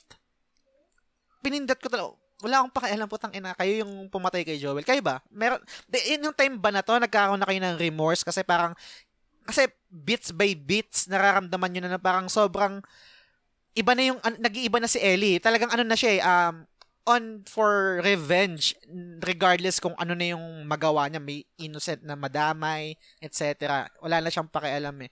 Duma- dumating na ba kayo sa punto nung, nung game na to na parang grabe na si Ellie parang mali na yata tong ginagawa niya. May ganun na ba kayo? Kasi ako personally wala eh. Kayo ba? Sa akin siguro yung part na kay Owen tsaka kay Mel. Mm, Konti okay, lang sige. naman. But at the end of the day, parang naisip mo pa din na mas matimbang yung ginawa nilang lahat kay Joel. So, okay lang. Pero syempre, dun mo makikita na at some point si Ellie nagsisisi siya kasi napatigil siya eh.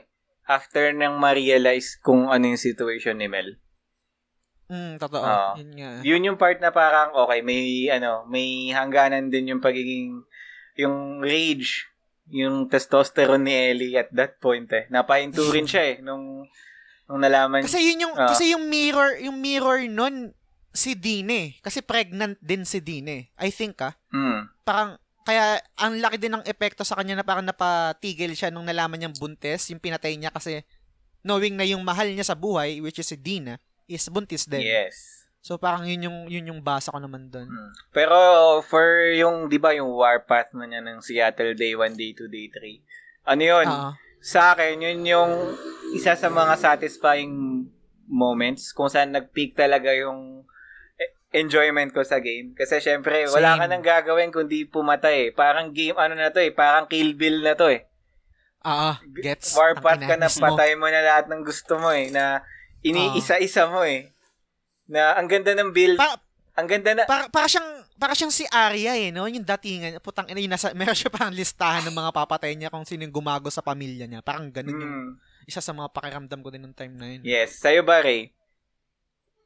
Ah, kay Nora, wala, wala naman akong naramdaman na awa dun eh. Yun lang talaga yung... Tumakbo pa nga eh, nakakainis eh. Di ba? Totoo. So, parang sa akin, ano lang sa kanya, deserve niya yun. Ah, Kay, yung talaga. nakakaawa lang talaga yung si, ano eh, si Owen sa si, si Mel. Parang, Yes. Kasi si parang, Owen, feeling ko meron parang siyang... mabait si Owen eh. Oo. Siya yung actually tumigil, yung Mm. mag-stop na pagpatay kay Tommy tsaka kay Ellie, di ba? O siya yung Siya parang, mga oh, tumigil. oh, pumigil siya. Sa- Hmm. Tapos si Mel, buntis pala, ba't pa naandun sa sa labas? Nga eh. Di ba? Ba't, ba't siya naandun sa Tigas ng ulo eh. tigas? Napatay tuloy. tapos sinabi niya, tapos sinabi, I'm pregnant, tapos sinabi niya agad yun eh. Para maawa ka agad si Ellie. Eh, Correct. yun nga, parang ano eh, no? Na, parang nabingi si, ano nun eh, si, si Ellie. Parang, Oh, ang ganda ng scene na yun, no? na, na ano siya. Nasuka parang- pa siya. Oo, parang naano niya sa sarili niya na parang tama ba ba itong ginagawa ko? Oh. Doon parang na, na- medyo nagkakakonsensya na siya. Tapos doon na dumating si ano, doon na dumating si, Si si, Tommy, Tommy, si- sa- tsaka si Jessie. Si, si Jessie. Mm. Meron kami mga na-miss pero I think hindi naman din hindi na kailangan din lahat naman i-discuss eh. Pero yun nga, ah, hello? Yes. Hello. Yan. So, dumating si Ellie, ay, dumating si Ellie, dumating si Tommy noon, tsaka si, si Jessie. Tapos, yan, bumalik na sila sa, sa spot nila. Meron sila kasing spot dito, yung parang theater. Theater. Yep. Ah. tapos, eto na yung isang putang ina na nakaka-bad trip na nangyari. Eh, transition na natin dito. Kasi after patay ni Ellie, si, si Dina. Patay ni Ellie, si ay, Dina. si- sorry, sorry, si Dina tuloy. Si, di pala, yung pala yung jowa niya. Si ano, si, si Mel. Si Mel. Tsaka si Owen. Mm. Eto na yung transition natin, yung start ng transition natin which is madidiscuss rin naman mamaya. Kasi ang ang maging ang susunod na transition is yung pagpunta naman ni Abby doon sa theater. Tapos magkakaroon na ng shift. Una, pinatay niya muna si, si Jesse, pinatay ni Abby si Jesse. Tapos parang papatayin si Ellie, tsaka si Tommy, etc. Tapos nagkaroon ng shift bago yun, bago matapos yung eksena na yun, nagkaroon, muna, nagkaroon ng shift na kokontrolin mo na yung taong kinamumuhian mo. Which is tang ina nyo, Naughty Dog. Buisit. Yan. Ana- Fuck you. Another key consideration din from Naughty Dog na, na siguro nirest na lang nila yung part na yun eh, na bibihira. Although this is not the first, but I'm sure may iba na nakauna nito. Pero tinikrest nila yung idea na kokontrolin mo yung yung protagonist eh. 'di ba Oo. Na ang da- sa sa panahon ngayon na medyo emotionally sensitive ang iba sa mga tao, eh talagang maraming maraming lalabas na hindi magagandang words ika nga Totoo. when it comes totoo. to controlling Abby. May may kokomento man ako in terms of the shift, but gaya nga nasabi ko nung nag-usap tayo nila RDS, at simula nung na-control ko siya, and the more na naintindihan ko yung naging journey din ni Abby papunta sa theater Mm. is parang in a way na naiinis na naman, ito naman yung kainis ako sa Naughty Dog na inalaw ka niyang kontrolin yung kontrabida and you ended up Ah. liking the villain more than the main character.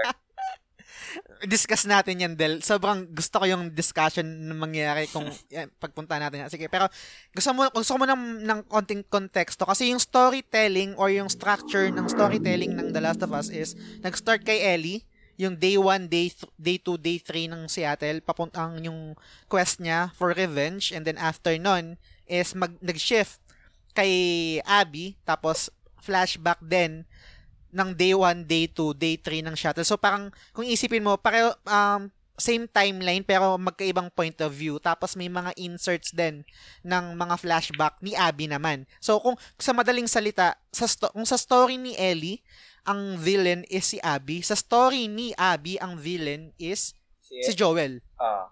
Si Jo- ah, nung napatay, pero nung na- nung napatay na niya, Wala na. wala na eh. Parang Oo. ang basa ko dito kay Abby habang nilalaro ko naman siya is parang nawal parang bakit nung pinatay nagawa ko na yung gusto kong matagal ko nang gustong gawin pero bakit parang at some point parang, she feels empty pa rin parang naghanap siya ng ano, purpose niya. Oh, exactly. Tama tama yung tama yung word the word na yun. Yun parang wal, nawalan siya ng purpose in life. Mm. ganun yung basa ko eh. Pero sige um ano mo na yung naram, ano mo na yung naramdaman yun na na na, ip- na ipaliwanag na parang yun pala yung back yung backstory or yung pala yung reason ni Abby kung bakit pinatay niya si si Joel which is yun nga ah, tatay pala ni Abby yung scientist na nagka, magkakandak ng experiment or ng operation kay Ellie Mm. which is pinatay ni ni Joel y- kaya yung naging um, quest niya for revenge. An ano naman yung naramdaman niyo nun? Ang pinatawad niyo ba siya? Naintindihan? Minahal? Um, na-justify ba? Yung pag yung galit na nawala ba yung galit natin kay Abby? Kayo, an ano Ikaw muna, Ray. Ako kasi, nung una, di ba, nakontrol ko si Abby. Akala ko, saglit ko lang siyang magagamit. Parang pinakita lang yung ano, yung scene na pinatay yung yung pala pumatay si Joel do sa father niya na scientist. Ah, di ko pa rin siya gusto, si Abby. Hmm. Wala akong pakialam sa kanya. ano okay, kasi, same. ano eh, ano, biased ako kayo eh, kay Joel. Tas, kung ano mo, isipin mo lagi yung scene na pinatay si Joel. Babalik, balikan mo Hmm. yon Magagalit ka uli kay Abby. Ito yung inter- uh, interesting yan. Ano, interesting yan, um, Ray. Kasi feeling ko, iba yung take dito ni, ni Del eh. Siguro, Del, an- ano yung take mo dito? Ano yung naramdaman mo naman dun sa, sa gantong ginawa ng Naughty Dog sa The atin? way na transition nila yung gameplay na half of the game, literal, eh, si Abby yung kokontrolin mo. Mas Hmm. nagustuhan ko, gaya nga sabi ko kanina, mas nagustuhan ko yung take kay Abby kasi parang, for me, pinaka main reason lang naman dito is fresh take sa role ng Naughty Dog na parang at some point nalaro mo yung backstory ni Ellie sa Last of Us 1 tapos yung first three chapters ay first three days nga ng Seattle sa side ni Ellie is parang wala na ako maisip pa na pwedeng ipiga bukod sa mga side stories or side quests. Pero itong kay Abby kasi is maganda yung pagpo-portray na hindi naman pala talaga siya masama na parang Mm. nainis ako sa Naughty Dog kasi parang nagustuhan ko at napatawad ko yung ginawa ni Abby kay Joel. Na-hypnotize Aside- ka ni ano. Aside sa ni Neil Druckmann, buiset, no? So, Ah. aside sa part na parang di ko pa rin makakalimutan yung ginawa niya kay Joel, but the way na ginawa niya yun is ma-realize mo rin yung reason na pinagigantihan niya. Kasi parang na-realize mo na equal equal footing sila eh. Pare silang may Yes, tama. reason. Mm. Oo. Agree. equal, equal footing sila na to the point na um, mas naintindihan ko or hindi siya kagaya ng Last of Us Part 1 na medyo chinane yung approach kung paano ipakilala si Ellie. Dito kasi in one go na absorb ko lahat yung backstory ni El, ni Abby to the point na parang medyo lilis ako sa ending pero parang to the point na mas nagurot na ako kay kay Abby kasi ito na yung mas nag-resonate, ito na yung mas recent na parang ito ah, sa totoo lang, nung fight scene, Mm. unang fight scene sa theater ni Ellie at ni ay second, second fight scene, 'di ba? Yung kinontrol mo si Abby na na, na, na, na kinontrol mo si Ab, si Abby naman yung kinokontrol mo dun sa may Ah, theater. kalaban, kalaban mo Oo. si Ellie. At that point, feel ko I wanna fucking kill Ellie. Putang ina ako hindi ayoko Ako hindi. ayokong- hindi hindi ko kinokon gusto sinubukan ko muna ano kaya mangyayari pag hindi ko kinontrol si Abby patayin mo ako Ellie ganun yung ganun yung Same, same sa akin. Pinapapatay ko si Abby. Brutal eh. Parang parang ano kasi, 'di ba, nung tinry ko 'yon nasa stream, Mm. namatay siya once, parang sabi ko na wala akong way na para maging passive dito, hindi ko mababago yung change ng Ah. story. So nung namatay ako once, na-realize ko na talagang kailangan kong patayin. Tapos the more pa na Ah. yung mga usual banter ni Ellie na, where are you, motherfucker? Mga ganyan. Oo. Oo, parang Ako gigil na gigil ako eh. Gaganda ng mga baril ko eh. Gusto ko sunugin. Eh, ganong part. Doon lang sa part na yun. Ako- eh. Ah. ako yung nararamdaman ko nun, Del, alam mo kung ano, you go girl, putang ina, sige, patayin mo. Tapos natutuwa pa ako kasi ginagawa ni Ellie, ina-apply niya yung mga gameplay mechanics na meron siya, kung yung mga tools Ah, niya, yung traps. yung mga traps niya, putang ina, galing mo, galing mo. Anyway, pero gets ko yung yung yung yung point mo Del, no? Kasi ang sa akin naman nung nilaro ko si Abby, ito yung naging take ko. Naintindihan ko, naintindihan ko yung yung pinanggagalingan ni ni Abby. Kumbaga parang I think na justify, justified kung kung bakit niya pinatay si si Joel. I think ah personally. Kasi kung kung napakinggan niyo yung sp- spoiler cast namin ng The Last of Us Part 1, I think si si Joel ang villain nung nung Part 1. So, ito yung consequence na, na, ng, ng ginawa ni, ni, ni Joel dito sa part 2 na to. So, I think justi- justified yung ginawa ni ni ni Abby. Pero, ito yung ito yung but. galit pa rin ako sa wala akong pakialam kasi agree, kahit anong mangyari, yung naging decision ni Joel, yun yung gagawin ko eh. Parang, um, magiging selfish ako regardless, which is, ah, hindi ko alam kung sig- siguro sa ending na to, pero mamaya na lang sige, para maganda. Siguro dyan din So- nag-factor yung pagkakampi ko kay Abby this time. Kasi di ba, remember Hmm. nung tinanong mo kami ni Rainian, parang sabi ko, Oo. "Ib- salamat naman ako dun sa magiging decision mo. Ah, oo nga, Diba? oo nga, totoo. Oo, gets. Ah, oo nga. Oo. Gets, kaya mas, mas nag parang na, oh, okay, gets, gets. Gets ko na. Mas naintindihan ko. Ah. So, yun. Kaya kaya parang nag oh, kaya nag-work sa yung ano kasi more on ano si yung side ni ano eh, 'di ba? Ni Abby na parang yun nga um ah, parang on the side sila na i-sacrifice talaga si Ellie para sa sa Sake of humanity, di ba? ah sake of the hum- humanity. Pero meron isang question doon na I think relevant sa dis- sa etong sa dinidiscuss natin ngayon which is yung tinanong ni ni sino ba to yung ng babae na parang what if si Abby yung cure or siya yung immune gagawin mo pa rin ba yan? Hmm. Naalala niyo yung sagot doon ni Abby? Mo pumayag siya, di ba? Pumayag. Ah, papayag siya, papayag siya, Mhm. 'di ba? Eh, wh- which is, I think, yun din yung magiging sagot ni Ellie. Pero kasi hindi siya nabigyan ng, a- ng agency or ng decision kasi naging selfish si, si Joel. Joel, nga, which is yung ginawa niya. Whi- Which is, ay, yun din yung gagawin ko. So, yun nga, pero gets ko eh. Na, na, naiintindihan ko eh na parang yung, yung, yung mirror, yung similarity ng story ni, ni Ellie tsaka ni Abby or yung kung paano, Mm. kung paano ikinuwento sa magkaibang point of view. Mm. Ay, ang galing eh. Ewan ko, nag-work sa akin eh. Equal So- footing sila lumabas sa huli. Kaya the Hmm. more na parang it's up to you kung sino yung papanigan mo. Yes, I, I agree. And ito pa yung isang, I think na isang way din ng Naughty Dog na, ewan ko kung nag-work sa ito ah. Yung introduction ni Levi, tsaka ni Yara. Yara ba pangalan? Yara. Si oo. Lev, Lev, Lev. Ay, si Lev, o si Lev pala, Lev pala. Lev tsaka si Yara, which is, kalaban sila, okay? Mm. Pero, nagkaroon sa point nung sa, sa, sa story ni Abby na kinontrol niya. I, I, I think, nung una, parang medyo plot hole sa akin to na parang hindi ko in-expect na bakit mo babalikan or bakit ka magkikare sa kalaban. Kayo, ano yung take nyo doon? Mer- meron akong take nung parang nung na, na-process ko na or na-digest ko na yung, yung story. Kasi si, si Lev kasi trans, bo- ah, trans boy siya. Um, Confirm na- ba?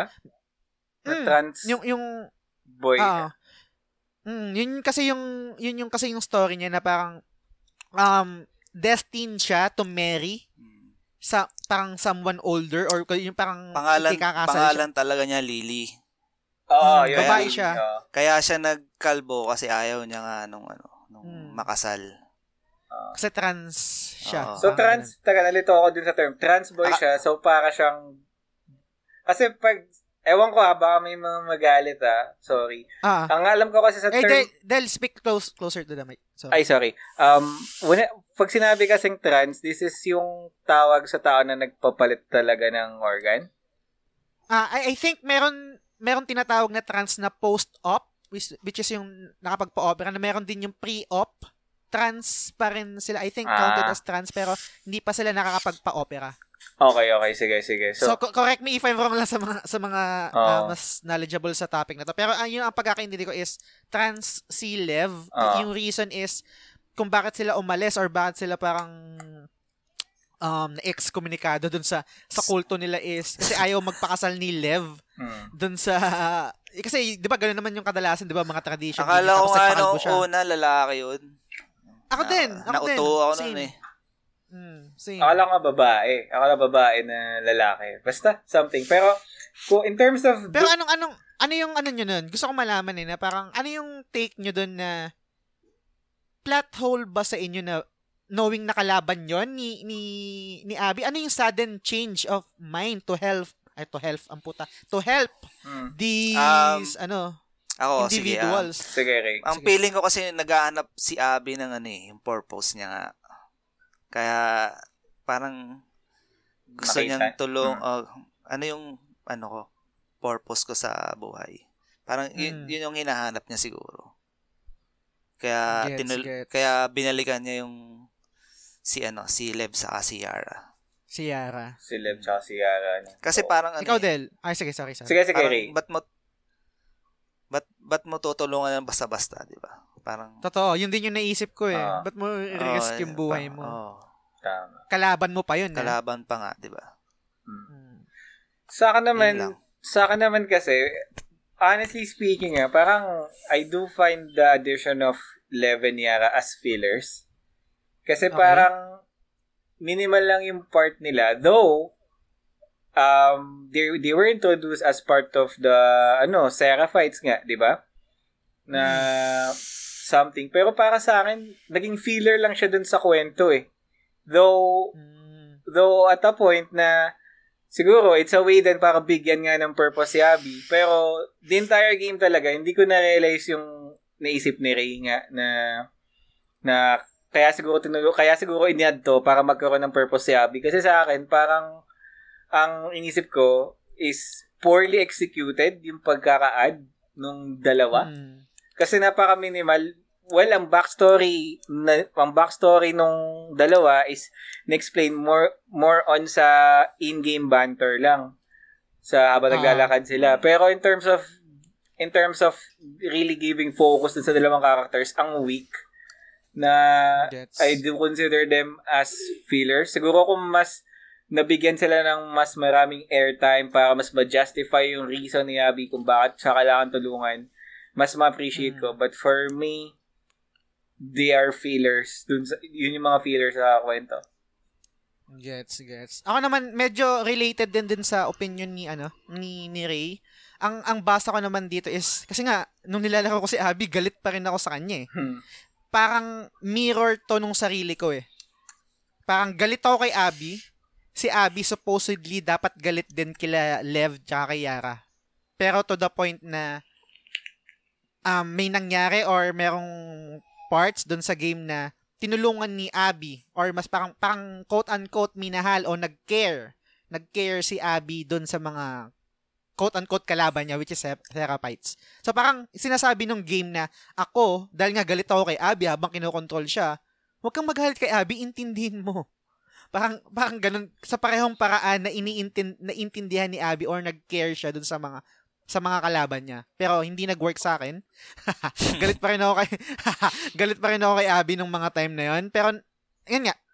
Gusto ko lang i-clear. Naiintindihan ko, ulitin ko, naiintindihan ko kung ano yung ginawa ni Abby. Kung, kung bakit niya pinatay si Joel. Pero hindi nawala, kahit naiintindihan ko siya, hindi nawala yung galit ko. Galit pa rin ako sa kanya habang kinokontrol ko siya. So, yun. Yun naman yung parang basa ko dun kay Lev tsaka kay ano, kay Yara naman. So, siguro mag mag, mag ano tayo dito, mag ah, mag-move tayo dito sa isang um exchange. Maliit lang to na exchange ni Abby tsaka ni ni Owen na nag-resonate sa akin at gusto ko din i-share which is yung parang tinanong ni Abby kay Owen what happened to us? Ah, referring to fireflies. Kasi di ba yung yung fireflies parang yun nga isa sa mga goal nila is yung parang makapag-develop nga ng cure. Yun, yun yung parang nilaro natin sa The Last of Us Part 1 Mm-mm. tapos sumagot si Owen na parang maybe we stop looking for the light. Kasi ang ang ganda lang noon, parang napaka-powerful nung line na yun sa akin kasi Oh nga, anong, anong nangyari sa inyo? Naging wolf na kayo eh. Parang wala, nawala, parang nawalan na kayo ng sense or ng goal. Kasi and, kahit hindi man ako agree sa pagsak sa paggusto nyong pag-sacrifice kay Ellie, understandable nila. Meron kayong gustong gawin para i-save or para maging mabuti yung mundo or yung humanity. So ano ano yung masasabi niyo naman dun sa ano? Dun sa sa, sa line na yon or dun sa dynamic na kay Abby and then kay Owen kasi nag dito na yung nag-start ng hiwalay. Naghiwalay na sila si si Owen parang gusto mo na gusto nang pumunta sa Mm. parang meron siyang lead na meron parang ang fireflies na nabubuo. Tapos si si, si Abby naman gustong pumunta dun sa island which is para sa ah, kasi pumunta dun si Lev para sagipin. Ay, hindi para puntahan yung nanay niya, 'di ba? Tapos pumunta sila doon which is aatake naman yung mga yung mga wolf na kalaban ng mga Seraphites. So, a- ano yung thoughts niyo doon? Mm, Ray. Parang sa akin ano eh, yung nalimutan na nila yung talagang purpose nila which is to find the cure. Parang parang ganun, parang ah, parang sinasabi na but parang tumigil na kayo sa talagang purpose nyo. Parang, Yes, ang ganda niyan. di ba? Yun yung to find the cure. Kung ano yun mo, sa huling parts, di ba, ng, ano, ng Last of Us 2, si Abby, Hmm. hinahanap yung fireflies. Ah, ah. So, parang yun yung, parang nag-trigger sa kanya na, oo nga, no, ba, but, ano ba na nangyari? Dapat hanapin ko yung talagang, yung purpose ko. Whi- which which relates to your previous point na nagkaroon ulit ng Nang, ah, purpose ayun. si Abby tang ang, gan- ang ganda nun. Ang ganda nun, Ray. Hindi ko naisip 'yan. Hindi ko Mm. naisip 'yun. Pero 'yan, ikaw Del. Well, dun sa particular part na yun, um, I mean, it fits dun sa setting ng game kasi parang, di ba, alam naman natin na iba yung iba yung goals, iba yung mga ah, ambitions nung WLF versus sa Fireflies eh. Though, dun din naman nag-ugat Ah. yung grupo nila. So, parang, it's an eye-opener din siguro for everyone na parang, syempre, at parang kasi nangyayari is yung setup ng WLF is either to conquer, divide, parang gather more troops. Parang, Ah. ang approach nila is instead to find the cure, is to fight the zombies. Kung yung mga infected Mm. talaga. So, parang, dun sa scene na yun, parang sinasabi na ng, sinasabi nila na, okay, um, nawawala na tayo dun sa focus natin na dapat ang imbes na imbes na magsayang tayo ng resources for ano killing these uh, um, infected na tawag eh balik tayo dun sa cure which is paghanap nga dun sa fireflies eh. So Hmm. um yeah, I mean it worked for me for that particular scene. Nice, nice. So, um, mag-proceed na tayo dito sa ano, sa pinakahuli. Kasi ito yung time naman na parang akala ko tapos na yung game, which is yung eksena nga ng ano eh. Ah, parang bumalik, de, bago pala yung bumalik muna dun sa eksena na ah, parang nagkaroon ka ng control kay Ellie naman. Tama ba? Si Ellie Kay na. Kasi di ba na po, na, ah, di ba, ah, ta- si Abby na ba ba yan? Okay. Yun dun sa ano, sa theater? Mm. di ba parang bumalik tapos hindi tinuloy yung pagpatay Ah, ni ni Abby kay kay Ellie kasi um, parang nag nagumit na si si Dina. Tapos tinigilan siya ni ni Lev ni Lev din mismo. Ah. 'di ba na parang yun din yung napagpabago nung nung nung rage niya o yung time na yun. Yung galit niya para patayin si Ellie. And then after nun um nag-transition tayo dun sa parang peaceful na pamumuhay ni Ellie at ni Dina with this cute little boy sa farm. Mm. na akala ko yun na yung ending. And then, biglang merong eksena na, ah, pina, ay, meron mga flashback ng mga PTSD na pinapakita si Ellie and then, um, nag-proceed dun sa eksena ni, ni Tommy na meron siyang lead na bago Mm. na kung nasan si Abby. So, ano, ano yung thoughts niyo dun? Ako kasi akala ko tapos na yan puta, tapos biglang meron pa. Which is, nung nalaman ko na meron pa, ay putang ina game. Magkakaroon ako ng chance ulit na, na baka eto na yung papatayin ko si Abby.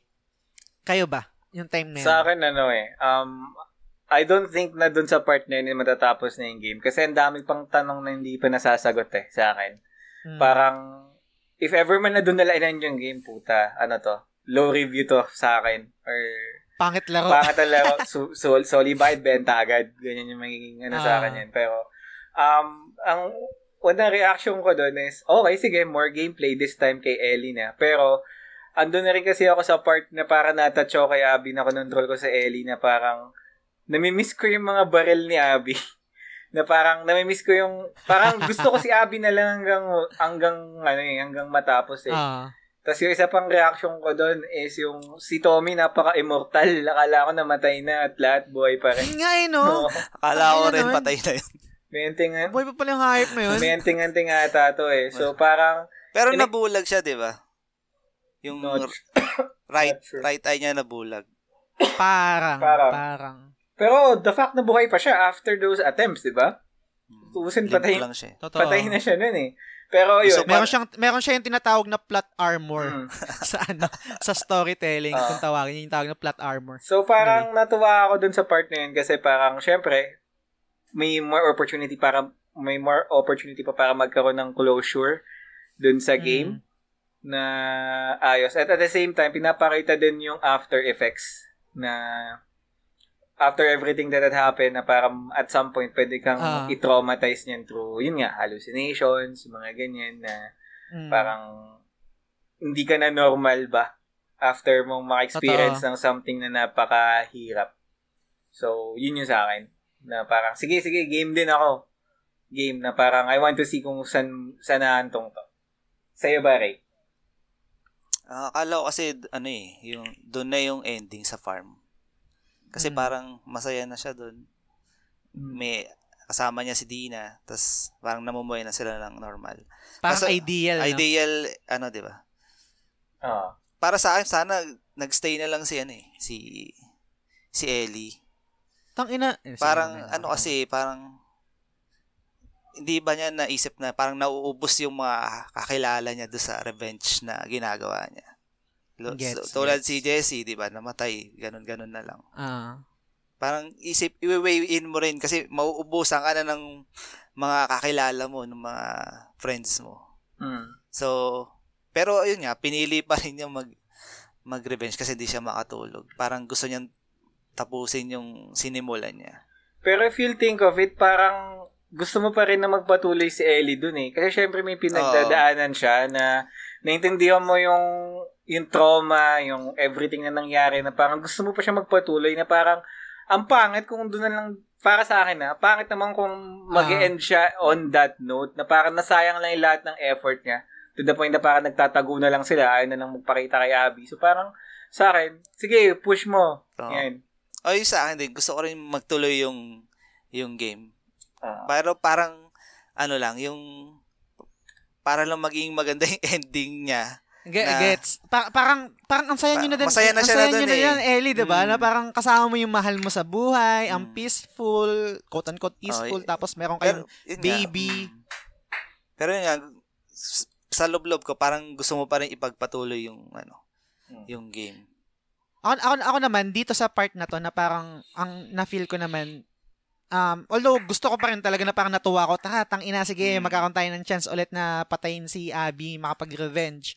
Dito ko na na-feel na, di, hindi na si Ellie to. Parang, hindi na ito yung nakilala kong Ellie, na minahal kong Ellie. Meron ng part ni Ellie na parang obsessed or addicted or yun nga, um, may trauma sa sa nangyari. Pero yun nga, more on trauma, I think, counted din yung obsession sa revenge para kay Abby.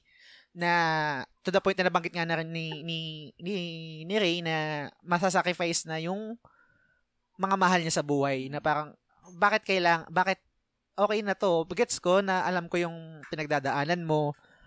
Pero okay na tayo. Parang, hindi ba pwedeng ako yung piliin mo? Sa side ni Si Dina. Dina, yun yung, yun yung parang nafe-feel ko. Pero, nagpatuloy pa rin tayo at yun nga. At tuwang-tuwa naman ako. Kasi, nakontrol ko na ulit si, si Ellie. Mm. Tapos, um, yun nga, si, si Abby nandito na siya. Pumunta siya sa, sa spot. Nakakalimutan ko tuloy yung lugar. Sa bandang south. Sa may coast. Tang coastal. Coast yung dating. Ah. Santa Barbara ba yun? ayun Di ko Santa, alam. Santa Monica Santa Barbara Santa Barbara ata. Ah, Santa Barbara. Na which is andun nga yung lead na sinabi rin ni ni ni Owen kung saan para may mga fireplace pa. Pero instead na yun yung makita ni Abby is nakita niya is yung mga ano dan? Tawag doon? stranglers? Rattlers. Ah, rattlers. Rattlers. Yan. Yung mga, ano, nag-Harley Funk. ano, panibagong faction na naman. mga group. Yung mga ano, parang mga tropa ng mga kalaban sa Days Gone. Uh, a biker gang, something. Mga rider, no? Parang mga ganun. So, na-capture si, ano, na-capture si Abby, and then si, si Lev din, and then, kontro- kokontrolin mo na din si, si, um, si Ellie, and then, yun nga, um, minasakar, minasakar natin si, yung mga rattlers na yun, and then, ito na yung pinaka, finale. Akala ko mamatay si Ellie dun sa ano eh. Yung na, Saan? nahuli siya nung bitag. ah, oo. Uta, kinabahan Immortal- ako dun eh. Immortal immo- pala yun. Immortal yun si, ano, si Ellie. Meron, yung, meron din siyang plot armor. Ayun, so, tinahi niya yung sarili Ang niya, galing, nakasurvive eh, no? siya.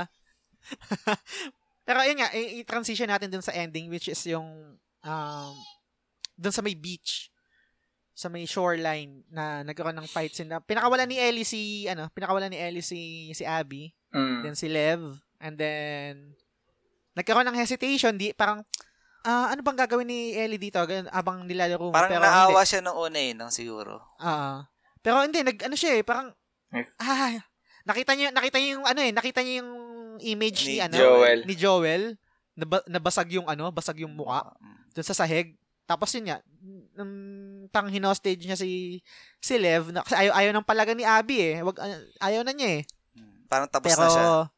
oh, pero hindi eh. Gusto pa rin talaga ni, ni,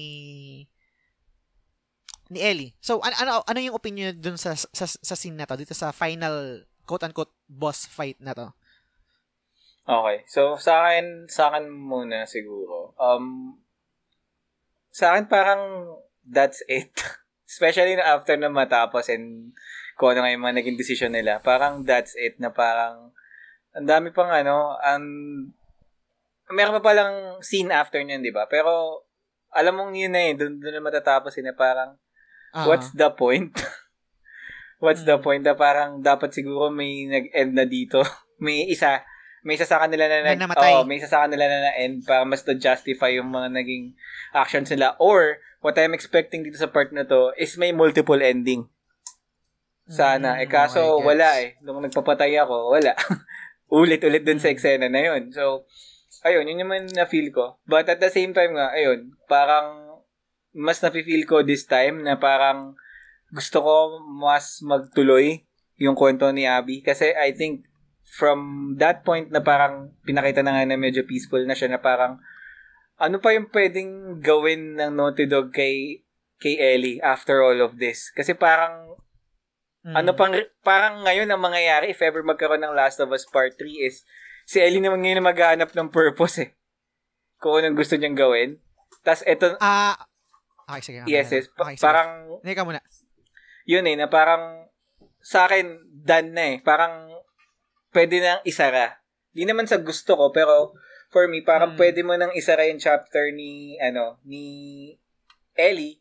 Kasi ngayon, Ah. parang meron pang way na mas mag-continue yung story through the form naman of Abby. Kaya siguro na-introduce sa Last of Us Part 2. Kaya doon ako nag-root.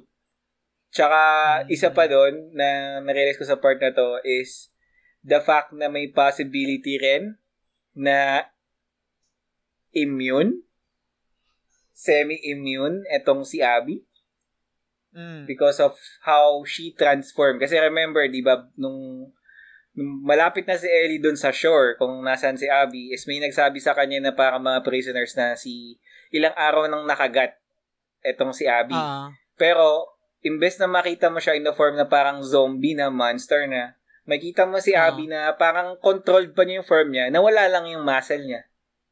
Mm. Kaya parang tingin ko is semi-immune or immune din itong si Abby.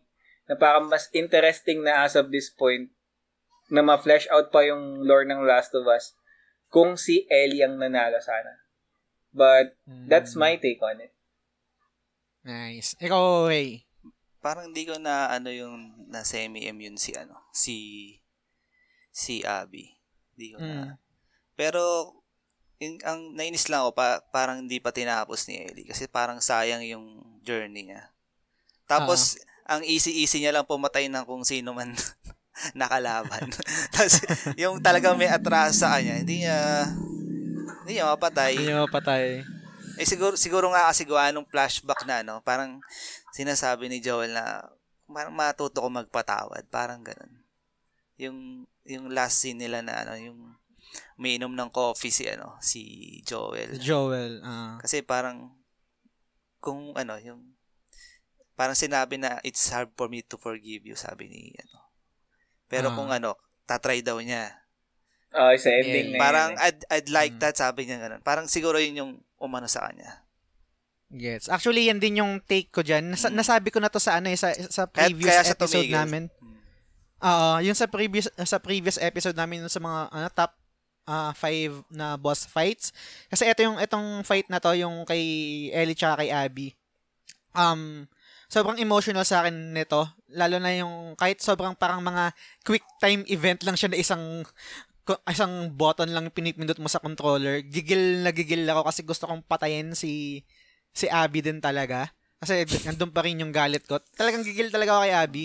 Tapos, yung dun sa parang sa huli nga na nag, nagkaroon ng bigang mabilis lang na flashback without knowing, ah, without knowing kung ano yung eksena na yon Kasi, bago, bago yon flashback muna. Tapos, ah yung ending, dun pa pinakita kung ano yung, yung Oo. nangyari na yun. So, dito muna. So, nung time na yun, yun yung parang nakaramdam ako ng snap na parang alam mo yung pag alam mo yung pag galit na galit ka tapos biglang parang may isang taong kayang magpakalma sa na mahal mo sa buhay na yun lang yung taong kayang magbigay ng salita na ma- ibabalik ka sa reality or dun sa ulirat mo. Parang ganun yung nangyari sa akin eh. Nung nilalaro ko yun na parang e, eto, eto ba yung parang gusto mong gawin para i-honor yung pagkamatay ko? Oo, gets ko, galit ka sa akin. Pero eto ba? Eto ba yun, Ellie?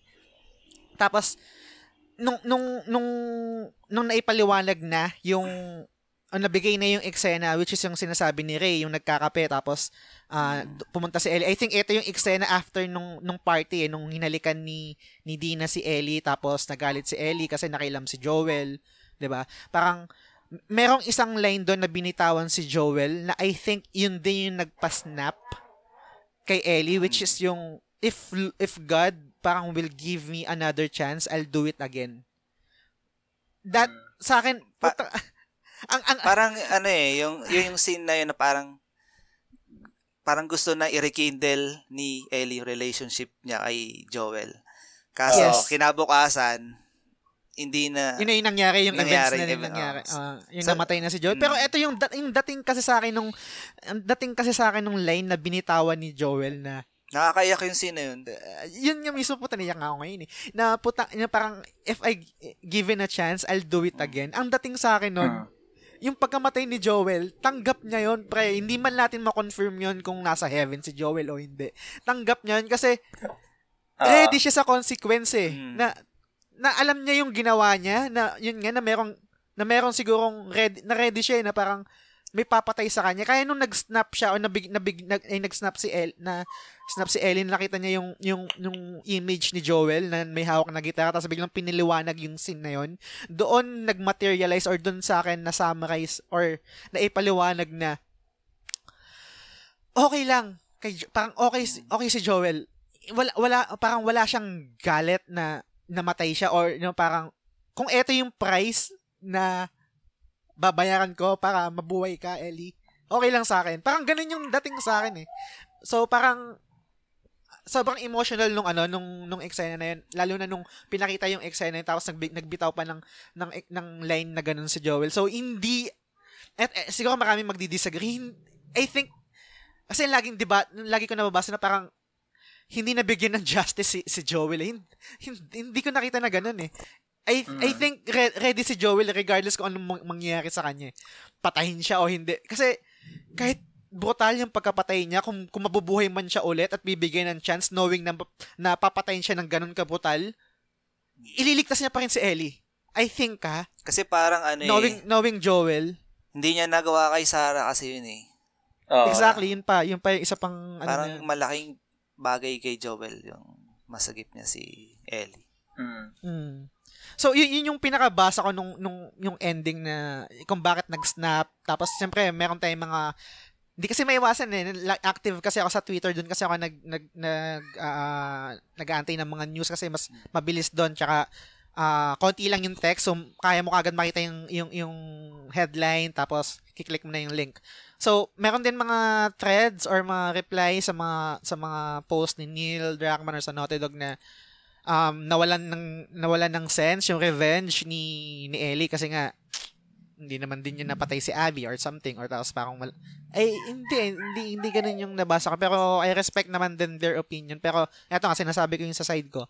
So parang nag-work sa akin na, Mm. na ganun yung ginawa so yun yung basa ko. Tsaka yung sige mamaya yung sa ending isa, meron pa kasi isang ending na pinakalas eh, yung sa gitara naman. So kayo, kayo naman ano yung yung kayo ni kayo Del tsaka ni Ray yung eksena yun na naipaliwanag na yung flashback doon sa sa fight scene yung pinakita yung conversation ni ni Joel tsaka ni Ellie na parang I don't I don't know if I can forgive you but I'd like to try. Tapos parang Mm. sabi ni Joel parang gusto ko yan ganyan Yan yung sinasa- ano, ano, ano yun Yan yung sinasabi ko kanina na, di ba, may part na pinag-usapan natin yung nalaman na ni Ellie yung reason.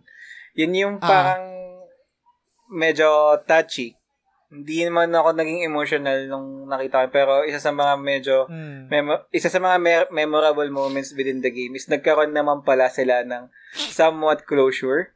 Hindi nga lang Mm. talaga nagkaroon ng proper execution because the next day, eto na, umpisa na ng The Last of Us. Yung talagang, ano na, what happened to The Last of Us Part 2 eh. So, Ah, um, magandang ano siya, magandang way siya kasi kahit papaano may relief, but at the same time, parang it's one way siguro to close the chapter. Kasi alam mong patay na si Joel eh. Hindi mo na siya may sisingit. Mga iilang eksena mo na lang siya pwede may singit sa future games eh. So parang Ah. it's one way for you to, it's one way for the uh, player to close out the journey between ano between Ellie and Joel na parang at one point, binigyan ka ni Naughty Dog ng pagkakataon na at peace ka na, okay na, napatawad na ni Joel si Ellie. Move on ka na ngayon sa susunod na chapter kung ano man mangyayari sa kanila. mm. Yun yung sa akin. So, sa'yo, Ray. Ikaw, ikaw, Ray. Um, yung sa ending, ah, 'di ba? Ang ginawa ni Ellie, iniwan niya yung yung gamit niya, pati yung gitara. Parang dun, parang sinasabi na nag-let go na siya sa sa Hmm. revenge niya. Parang at peace na siya. Tapos Yes. ang ang pangit lang kasi nangyari kay Ellie, parang nawala sa kanya ano, lahat. Parang nawala si Dina, nawala Hmm. si Joel, tapos na, naputulan pa ng daliri na parang Mm. nakakaawa, Di ba? Di na din siya makapag-gitara. Parang yung sinasabi niyang sa Last of Us 1, nangyari sa Mm. kanya na yung yung kasi phobia niya kasi yung maging ano eh, wala siyang walang kasama. Yun yung Ah. phobia niya. Ayaw niyang mangyari yun. Pero parang yun ang nangyari sa kanya. Ah, Ayun yung- gets. Ako naman may may isang may iba akong basa diyan pero gets ko yung yung point yung point mo Ray. Yung sa akin naman yung yung sinasabi mong scene yung pag-iwan niya ng gitara tapos yung wala na siyang daliri pang tipa.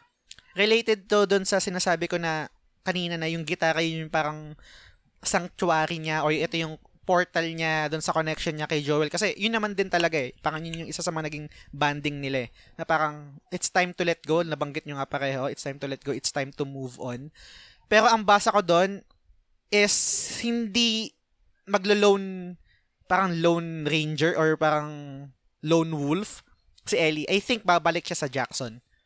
Y- yun yung yun yung yung basa ko naman doon um ah bakit bakit bakit ganun yung basa ko? Kasi i- na ano na siya eh. Kumbaga parang gaya ng sabi ko kanina nag-snap nag-snap na siya eh. Kumbaga time to move on na same din nung pag pagbitaw niya ng gitara tapos ni, ni, naputulan siya ng dere etc yung mga symbolism na binigay. Hindi man naging clear kung anong plano ng Naughty Dog doon kay Ellie kasi bigla lang siya nag, pag, nag parang nagpan lang nag-walkout nagpan yung camera. Hindi natin alam kung saan siya papunta pero ang sa akin I'd like to think or I think nababalik sa sa Jack sa Jackson or kung nasan man si Dina para i-recon i-reconcile kung ano man ang pwede pang i-reconcile sa kanilang dalawa. Napansin ko So, kasi yun ano naman yung eh, basa ko suot dun. pa niya yung bracelet ni Dina.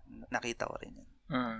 Mm, yun. So, pwede rin. Pwede Pero sinasabi. confirm ba na bumalik sa, sa Jackson si Dina? Hindi, nagpan lang. Parang 'di ba yung Wala, yung walang parang yung parang bintana, Oo. may bintana tapos may gitara tapos parang umangat lang konti yung camera, pinakita lang si Ellie na naglalakad paalis. Walang Wala, walang- confirmation, hindi implied na babalik siya. Kumbaga parang it's up for you to decide, for the players to decide kung Kung saan, anong gagawin ni, ni Ellie sa buhay niya. oo. kasi parang as, as of that time, parang wala ka na maisip eh.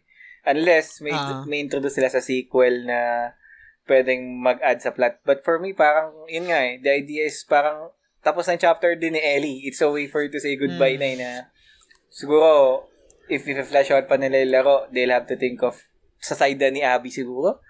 Kasi I don't think Hmm. na kaya pa i-flash out eh. Wala nang drive si Ellie. Naubos na with the journey with The Last of Us Ah. 1 tsaka 2.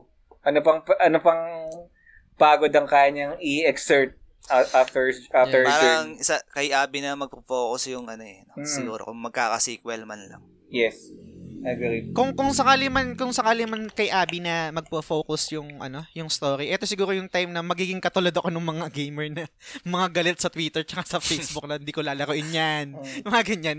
Kasi pero un- understandable naman. Kung kumbaga parang vote with your money. Pero gets ko yung sinasabi mo, Del, kasi wala nang drive eh, kung, kung paano i-flesh out o kung paano magkakaroon ng another story para Mm. magkaroon ng The Last of Us Part 3 na si Ellie pa rin yung bida. Hindi ko alam. Mm. Hindi natin alam. Parang malabo na yun. ah.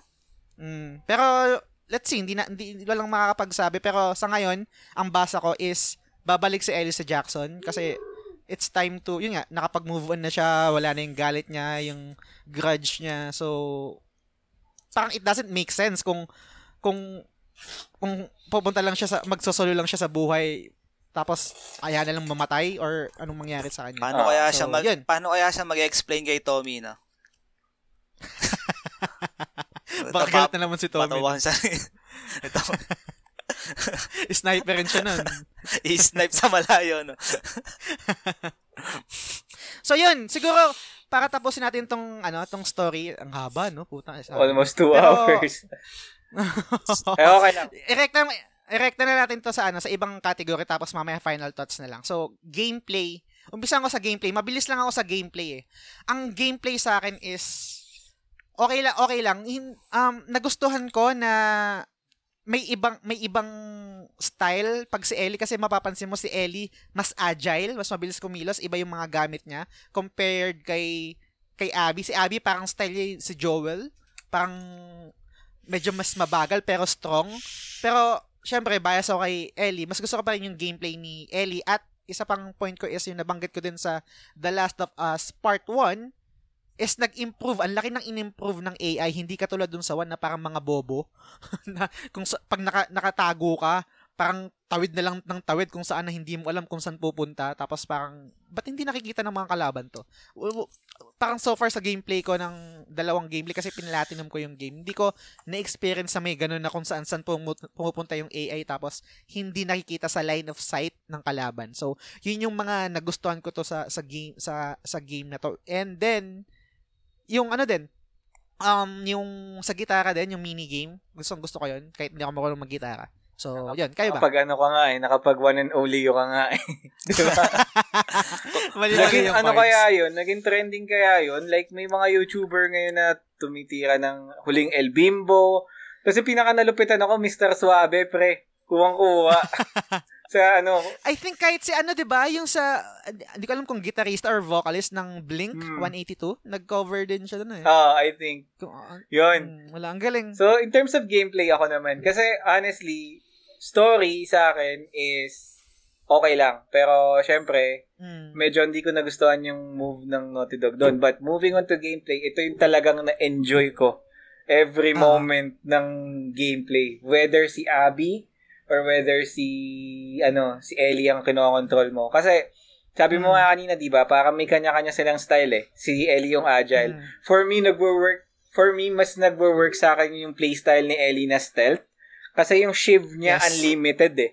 Hindi kagaya Ah. ng mga previous games na may limit lang yung shiv.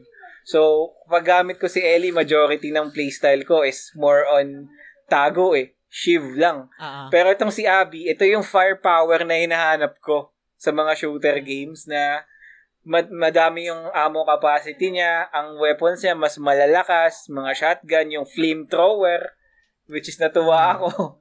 yan. So, yung, yung firepower na hanap ko, ayan, yun naman yung na-deliver ng um, combat. Tsaka yung sinasabi mo naman sa AI, natuwa ako sa Ah. design nito kasi this time may personality may personality yung mga AI kasi may mga pangalan sila. Kung kung tandaan mo, kung halimbawa namatay yung ano, may namatay na character. Hmm. Um, Kevin, mga ganyan, may sumisigaw Ah, na Yan, yan. parang bihira ako makita yun kasi on ev- almost every video game na nalaro natin, pag may isang grunt na namatay, is parang wala lang eh. Pero dito parang iniisip mo na itong mga grunts na to eh magtotropa din. Hmm. Na parang pag may namatay talagang i-call out nila. Yan. Na mas nakita ko yun sa WLF. Kasi sa sa Ah. Seraphite may mga wis- mga sipol-sipol Whistle. sila eh. Oo. Hmm. Ang ganda nun. Um, in, isa pa is yung sa crafting, nag-enjoy ako doon. Yes. Yes, na parang, I think, hindi ata na-upgrade yung, walang crafting crafting station sa ano, di ba? Sa Last of Us 1. Ang pwede mo lang i-upgrade yung mga parang pang silencer. Tama ba ako? Kasi dito parang mas na-upgrade mo na yung weapon capacity, yung accuracy, which, Mas maraming Alam- alam na- ina-upgrade al- ngayon eh. Mm, mas ma- mas marami lang. I, I think meron din na-upgrade sa ano, kung tama yung memory ko, may na-upgrade din sa sa part 1. mm. So yun, sobrang na-enjoy ko. Tsaka boss fights, knowing ng Naughty Dog Yes. At ang The Last of Us naman is knowing na wala talaga siyang memorable boss. Pero dito, somewhat nabigyan ng justice dun sa gameplay ni Abby which is yung motherfucking Rat King na yan. Nakakatakot yan. Yes! Totoo. Yes. Kinalabutan ako dyan eh. Oo. Ako din. So, yun naman yung nagustuhan ko sa gameplay. So, sa'yo, Barry? Ah, gusto ko yung ano yung mechanic na merong run. Tapos yung dodge, ang ang sarap Ay, yun maki- pala, mas- nakalimutan ko. Masarap makipagbugbogan doon sa ano eh, sa infected, sa sa ano, Mm. sa mga kalaban na human. Tapos yun nga din yung boss fight, nagkaroon na rin ng boss fight si Rat King kaso kay Abby pa napunta. Sana kay Ellie na lang. Oo. Ako din. Saka yung mga ano, yung, yung sa huli, yung, yung kay Abby doon sa may sa Haven, ang ganda nung ano na yun eh. Yung Alin doon? Yung yung may ano, yung may boss fight siya na yung, yung negro ba yun na human. Parang Ah! yung basta maganda yung yung do sa scene na yun sa Haven. Mag- gusto ko yung Mm. gameplay doon eh. Parang climatic yung dating. Sa, sa Yes. sana kay Ellie parang ganun din sana. Mm. So, tapos, yung, ah, yung masyadong, ano, brutal yung killing na, ano, nagustuhan ko yung ganun. Yung pag, pag, ano, minash mo ng, ng, ano, nung, parang, bat, ano, nalalagas yung Hmm. ipin. Tapos, Oh. pag binato mo ng, ano, ng bote, humidikit sa mukha, yung, ano, yung mga basag na bote. Tapos, pag sinatgan mo, tapos nakadikit sa pader, ah, kumakalat yung, ano, yung mga skin. Splatter. Oo. Mm. Hay ko, masyadong ano to, ah, graphic. Mm. Na-enjoy ko yung mga ganun. Parang sa ibang game, di ko nakita yun eh. Yes. So, Tapos isa pa, isang nakalimutan ko pala, na, I think kasama din to sa gameplay, yung which is yung, na paborito ko din sa part 1, which is yung exploration. Sobrang, tuwang-tuwa kasi ako dito sa exploration. Ma- hindi, parang, meron akong fear of missing out palagi pag nag explore ako. Kakasuluk-sulukan. In- Ini-explore ko, tapos natutuwa ako pag may, naka, may nakikita ko mga notes, tapos binabasa ko, meron din siyang story, etc. Wala lang, sobrang ang ganda na tapos yung, attention to yung detail, ano which is eh, mamaya i-discuss natin maganda yung ano. sa, ano, yung semi-open world sa Seattle. Gusto ko yun. Ah, yan, okay Sana din yan. may ganun. Mas, ma- may ganun na ibang, ano. Mm. Doon lang pala yun. Mm. Ah? Tapos, Hindi- yung mga, ano, yung mga Easter eggs, yung PS3, Ah, Ah, yung Uncharted. Yeah. Yung Uncharted na ring, kay ano pala yun, kay, kay Nathan Drake pala yun eh. Yung nasa Nice. bank. Yung- Hindi ko nakuha. Tsaka yung yun. ano, Mm. Tsaka yung, yung, meron din PS Vita doon, di ba? Yung naglalaro. Yung babae, ng, Maya- yung ng bantay. hi- hi- Ah. Hotline Miami. yung Hotline babae Miami ba nilalaro niya? Ba't, ba't di kinuha Ha? ni Ellie yung ano, no, yung PSP? Di pa siya nakakalaro ng video game eh. Ganun kamahal Gusto ng Sony yung Vita eh. Mm. Ayaw i-give up yung, yung Vita, no, kahit patay na patay na. Ayaw pa ko eh. Mm. So, yung, yung So- ano lang, yung puzzles, parang madali lang. Yun. Ay, ito, Hindi- so, hindi so, siya- ano, thank, thank, you, thank you na paalala mo, no, yung puzzle. Hindi ka nahirapan sa Hindi, puzzle, hindi, Ray? Hindi ako nahirapan. Sa akin, wala. Wala man lang akong ginugel dun eh. Pag Ako- yung, ako din, wala yung rin. na-stuck ka, yung wala eh. Wala. Pero lahat, lahat ng puzzle, Nas- talagang diniscover Oo. mo on the way it was intended. Mm. Mm, kasi yung sa akin kasi meron Men- isang puzzle doon yung, Alin yung doon? parang yung yung last six digits ng phone number. Nasa, Ah, yun yung nasa, di ba naka- nasa di CR kasi yon ah pero hindi ko hindi ko kasi siya makita. So ito ito yung naging solution ko which is a random lang. Inisa-isa ko yung mga yung mga number. Tapos maririnig mo yan magtitik siya may click. Oo. Iba yung click niya sa normal dial eh. So yun yung naging way ko para ma-solve yung mga mga puzzle ng mga safe. So hindi ko na hindi ko na hinanap yung mga documents para i-solve tong tong safe na to kasi parang wala lang parang random lang isa-isahin ko lang yung bawat number. Tapos pag narinig ko na yung malalaman mo yun pag napakinggan mo yung click na yun, yung click na yun, ibang-iba siya dun sa normal na ano. Yun na, yun yung tama. So ay, ay, tinuro ko yung kay ano eh kay Oo. kay Del nung nasa stream siya. Eh. Wala lang, naman. nakakatawa Oo. lang. Ayun lang. So yun. ano yung last thoughts nyo sa gameplay? Ako, ako so, solid sa akin yung gameplay na enjoy ko. Pati yung, yun nga, yung kay Maganda, Rat King. maganda yung gameplay. Super na-enjoy ko. Diyan ako nadala din. sa overall experience ko, sa gameplay. Na-enjoy ko kasi may Resident Evil vibe siya. Nice, nice. So, eto, mag-move naman tayo sa music, sound design, and voice acting. Ito yung, I think, isa rin sa mga strength ng Naughty Dog which is yung yung yung voice acting tsaka yung, yung ano yung music yung sound design kasi unang siguro unahin ko muna yung ano no yung sa voice acting ang galing talaga ni ni Ashlyn Johnson ba? Ashley, Ashley Johnson. Ashley Ashley Johnson. Ashley Ashley Johnson tsaka ni Troy Baker tsaka ni Laura Bailey Mm. 'di ba yung mga voice act- actor ng ano ng game kayo ba ano bang ano bang mababanggit nyo sa ano anong mapupunan nyo or ayaw nyo dito sa ano sa sound design sa music sa voice acting Sa akin, ano, mo, ano masasabi nyo Sa akin, sa sound design, wala akong masasabi. 10 out of 10 to sa akin. Especially, nag-excel sa akin dito yung voice actors. Talagang perfect, perfectly, ano, tailored yung mga voice actors na hinar nila for a particular role. And, Ah, ang pinaka natuwa ako dito is, um, if you guys know na si Mel, di ba? I think nasabi ko na ata sa Eja, si Mel ng ah, ah, The Last of Us Part 2, ang nagboses pala dito ay ang voice actor ni Aloy, which is si Ashley Birch. So, kaya Ay, parang, ah, nasabi nasabi mo ah, nasabi mo Mm. ah. so, pero hindi ko siya na so parang, alam mo yun, sa, sa, sa pool ng mga actors ng Naughty Dog, alam mo na yung mga voice actors doon, eh, familiar ka. Kaya parang, ah feels at, ano, feels right at home lang yung mga cast, kuwang-kuwa. Tapos the more na Mm. nalaman ko pa na si Aloy pala yon pinikit ko yung mata ko, nakinig ako ng dialogue ni Mel. Pucha, si Aloy nga ito nagsasalita. so, goosebumps yun na parang, wow, ganda. And lalo Yes. na yung minimal na approach nila sa music, hindi gaya ng Uncharted na medyo bombastic na fit naman dun sa Ah. tema niya. Ito kasi more on silent eh.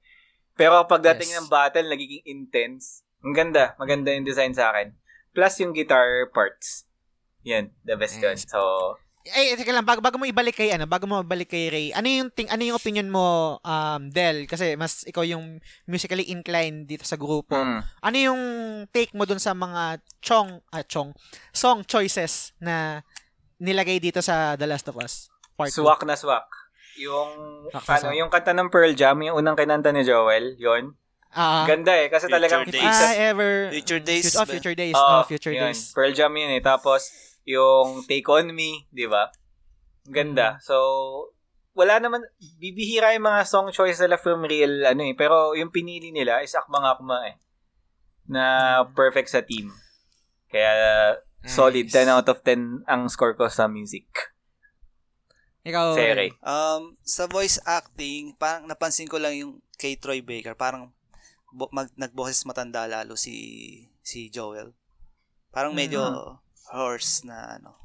Tapos Ah, kay Ashley, okay, maganda yung voice acting pa rin. Pa- Ano talaga, Ellie na Ellie. mm, lalo na yung mga Sa- mura, no? Oo, yung mga mura. Ellie talaga si, yun. si Abby, di ko narinig magmura yun. Mab- mabait kasi talagang totoo. Mabait na tao kasi talaga si... Uh, kumbaga Mm. parang mas...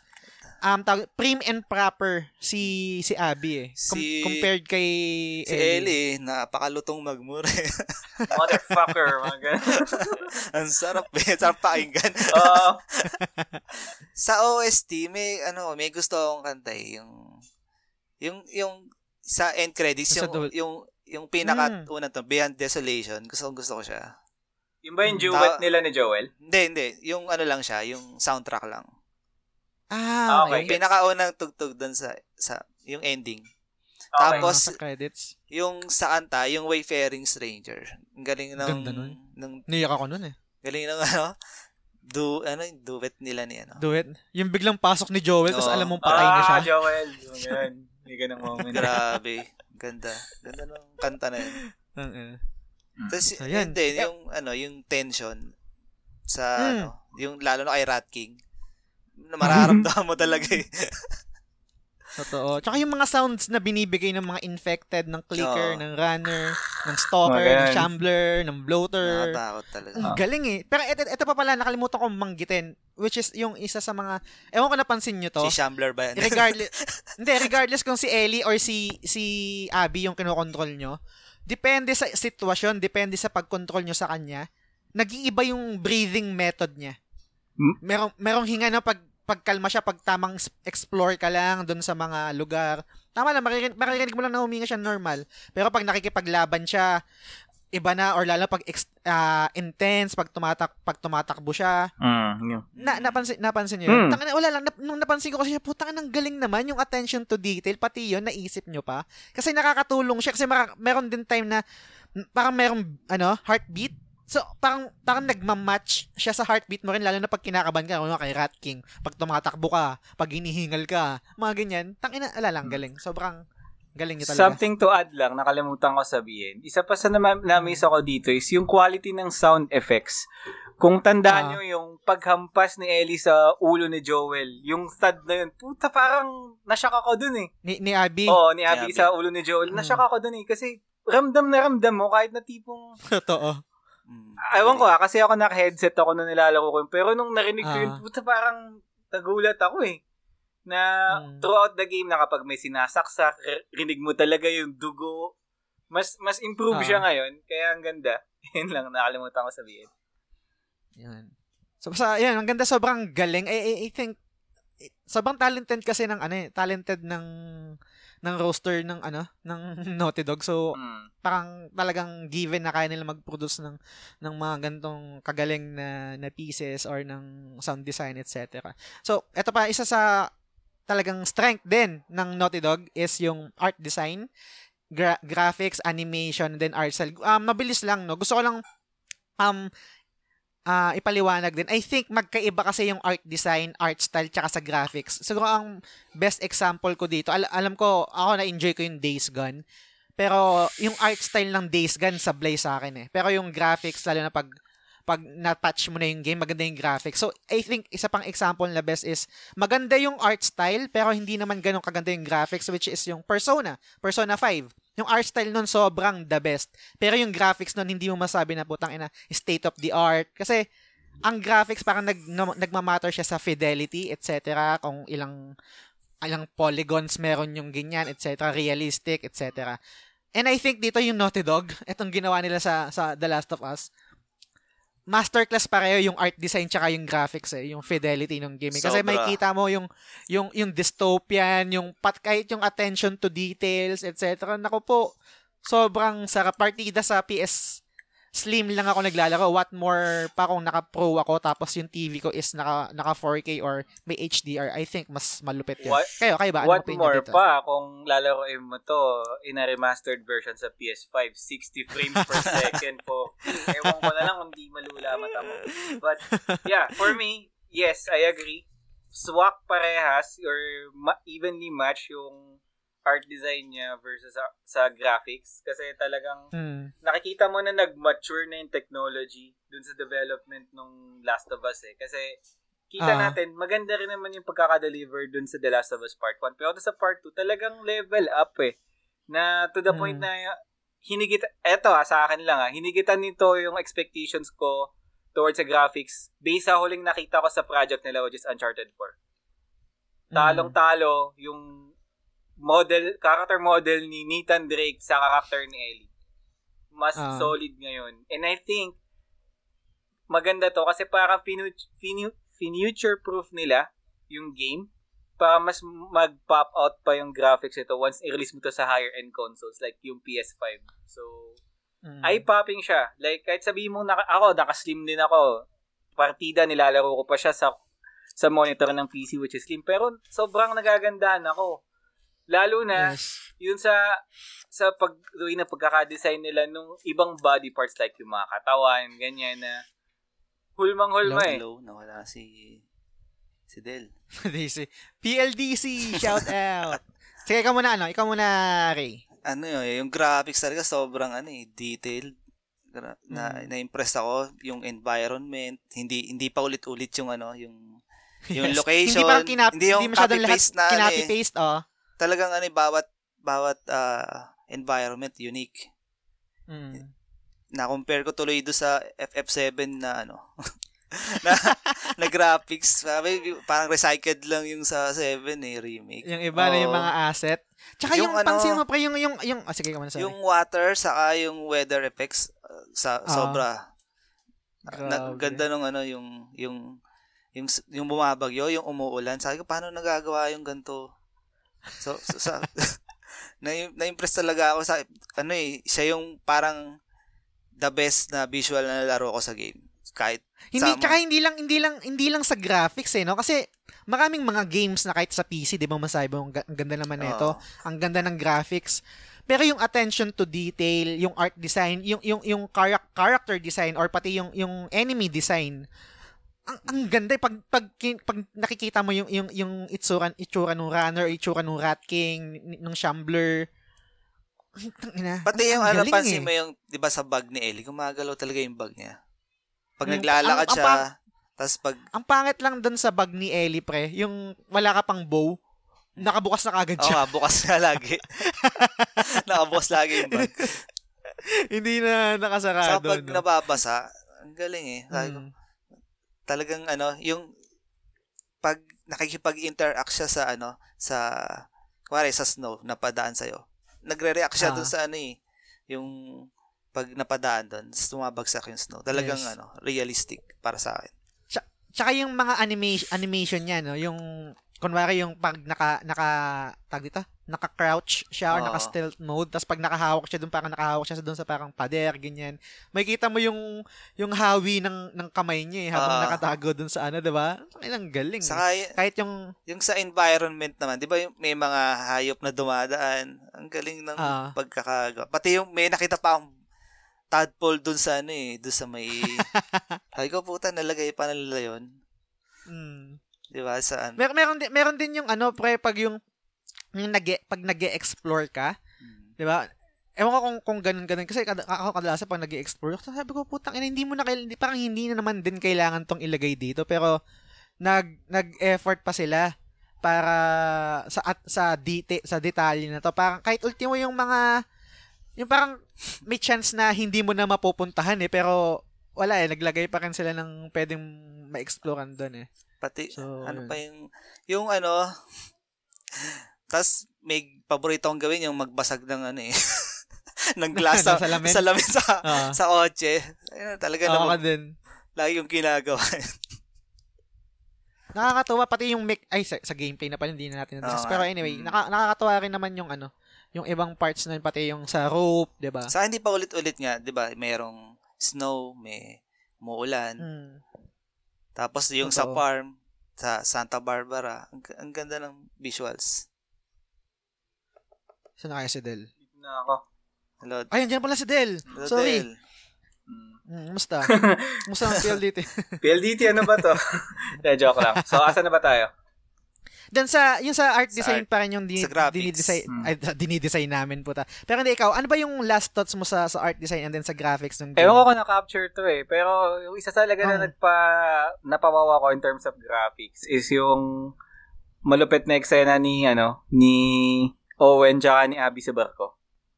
Ay, hindi, hindi. Sige nga, Oo. kwento mo. Sex Hindi, scene ba yan? Yes. Ay, putang ina. Ayoko Kasi- dun. Para lalaki yun.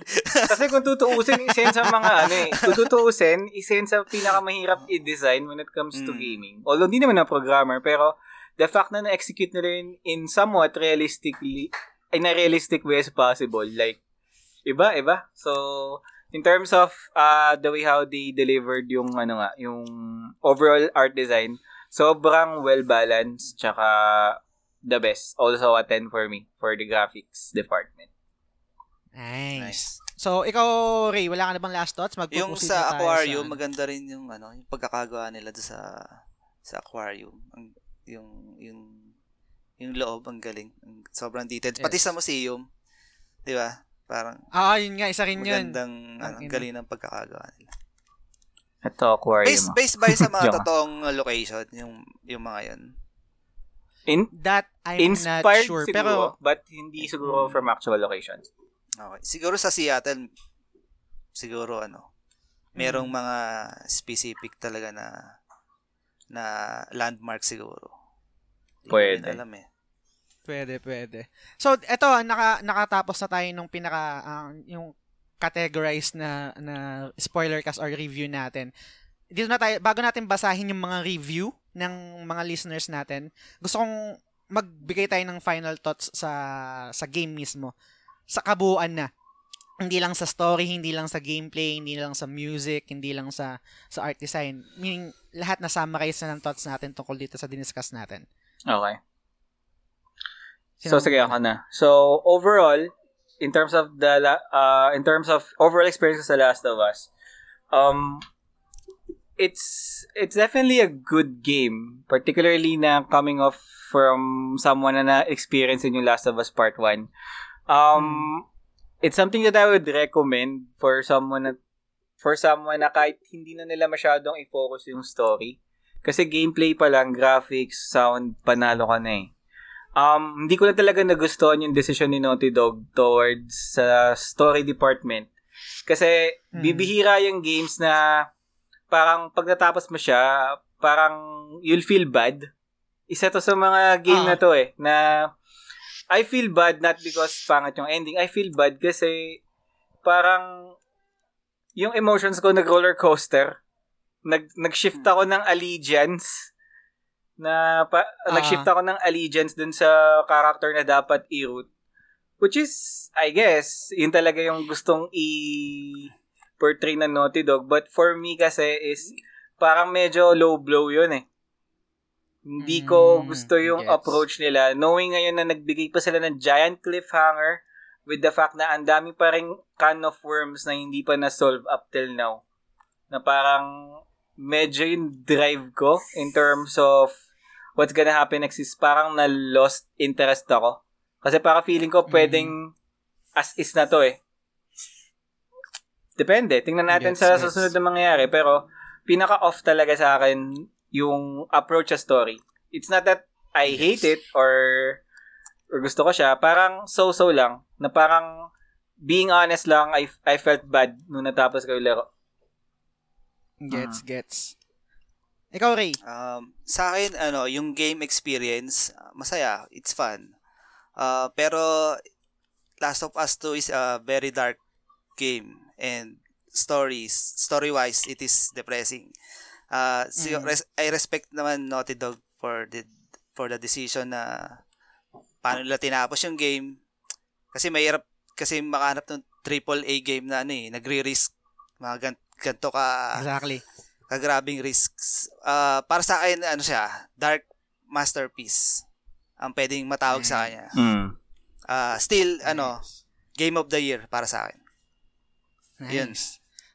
So, sa akin naman, um, parang kon- konteksto lang, no? Parang, ang, ang, ang ina-admire ko dito sa Naughty Dog, which is yung nabanggit nyo rin naman, which is yung willing silang mag-take ng risk. I think, bago nila to priniduce or parang, um, finalize na ganito yung magiging takbo ng story o kung ganito nila ikuwento yung story, eh, alam nila na maraming hindi magkakagusto, na magiging divisive. I think, sa before pa sinasabi ko na na magiging divisive itong game na to, hindi ko pa alam kung anong mangyayari. Marami pa silang, Kasi, ano, writers. Tapos, parang, Si alam ko ang pang, pang creative director si Neil Druckmann tapos yung isa si yung pang writer ng Westworld na parang pinaka head writer nila yung babae. He- nakalimutan ko yung Hailey name ba yun? eh. Hailey Gross ba? Ah parang Haley Gross, Mm. Haley Gross 'yan. Yan. So, Parang, ang- ang- wala ba ang- silang, ano, parang voting system na dapat, ano, parang, ganito dapat tatakbo yung story. Parang, wala ba silang ganun? Hindi ko, hindi ko sure eh. Pero most likely kasi sa mga ganyan sa story writing, syempre kung writer ka, um, nasa iyo pa rin, I think, yung last say. Pero, syempre, willing ka din umaccept dapat ng criticism at ng mga suggestions ng ibang tao. Pero, yun nga, kung ikaw yung writer, ikaw yung head writer, head writer, ikaw yung creative director, kung ano yung tatakbo ng story, most likely, ikaw pa rin yung, kumbaga, ikaw may hawak sa manibela eh. So, a- a- ako naman, kumbaga, parang, kung i-relate ko to sa movie, um, ewan ko kung nabanggit ko na to before, parang ika- kinukonsider ko kasi sa ngayon na, na ang video games is parang the highest ano highest um art form um meron kasi sa video game meron siyang music meron siyang art design merong acting merong mer- merong gameplay may storytelling ang wala yung ibang art form is yung um interactive yung interactive siya na nakokontrol mo siya regardless kung meron kang agency at meron kang control. And I think itong itong game na to katulad ng nabanggit ni Ray is yung dark nga ganyan. Hindi ito mag-work sa'yo 100% which is katulad din ng mga ibang movie na pwede mong sabihin na masterpiece na hindi ka nag-enjoy panoorin. Kunwari um um sabihin natin um kung familiar kayo sa movie na Requiem for a Dream yung mga addict addict yung mga bida doon. Si, nung pinanood ko yun hin- panood ang ko bida yun. si Ja- Jared Leto si Jared Ah, Leto. Sa si... Yun, ang- yung babae, sino yun? Ay, yung sikat na babae, nakalimutan ko yung babae. Hot dyan eh. Nakalimutan ko yung pangalan niya. Pero yun, yung mga addict sila nun. Sobrang dark nung movie na yun. Hindi ko rin siya na-enjoy. After ko panoorin yung movie, para akong nasa... na- Para akong iniwan sa era na hindi ko na alam kung paano mag-proceed or paano magpatuloy sa buhay ko. Parang ganun. Sobrang sobrang dark, sobrang depressing. Pero hindi mo pwedeng, para sa akin personally, hindi ko pwedeng sabihin na pangit yung game dahil lang sa ganun yung way ng takbo ng story yun yung intention ng writer at ng director na ipakita at iparamdam eh. And same din dito sa nangyari sa The Last of Us. So, sobrang na-enjoy ko to and ito yung so, so far sa ngayon, ito pa rin yung Game of the Year ko. Ewan ko, hindi ko pa kasi tapos yung ano, eh, Ghost of Tsushima. Pero sa ngayon, ito yung Game of the Year ko. The Last of Us Part 2. So, yun. Nice, nice. So, ayan. So, I guess it's about time na rin na mag-shift tayo dun sa reviews. Kasi, di ba, we do know nga na parang divisive yung game. So, interested din ako kung ano yung reaction naman ng mga listeners natin or yung mga followers Yes. ng page natin in terms of uh, The Last of Us Part 2. And again, thank you very much sa lahat na nag-submit. As a matter of fact, Yes. just gusto ko nang mauna kasi may isang humabol actually habang nag-record tayo ngayon na Nice! na gusto kong basahin na para syempre ano Sige, last sige. minute addition eh na appreciate ko yan. So actually itong um, comment na to or itong review na to medyo mahaba to ah is galing kay Sige kay lang. Wenks. nice! Yes. Sumabol si Humabol Winx. si Wenks 1046 niya to sinend. So buti nakita Ngayon ko. sa page? Sa page siya natin, oh, nag-message siya. So, Okay, unahin ko na to sige. kasi wala to sa show notes natin. So, ito sabi niya. Hmm. Nakalimutan ko input ko regarding sa The Last of Us Part 2. Unang-una sa lahat, 10 out of 10 ang gameplay, visuals, open world map, weapon upgrades, etc. Pero isa lang ang hindi ko matanggap dito sa lahat ay yung storya at pacing na laro. Hindi ko Hmm. gets kung bakit pinatay si Joel. I mean, why? Eh kasi pinatay yung Surgeon Keme Keme kaya need niya din mamatay? Hindi yun yung naramdaman ko eh. I think it is Mm. forced na pinatay si Joel para magkaroon, magkaroon ng revenge plot si Ellie.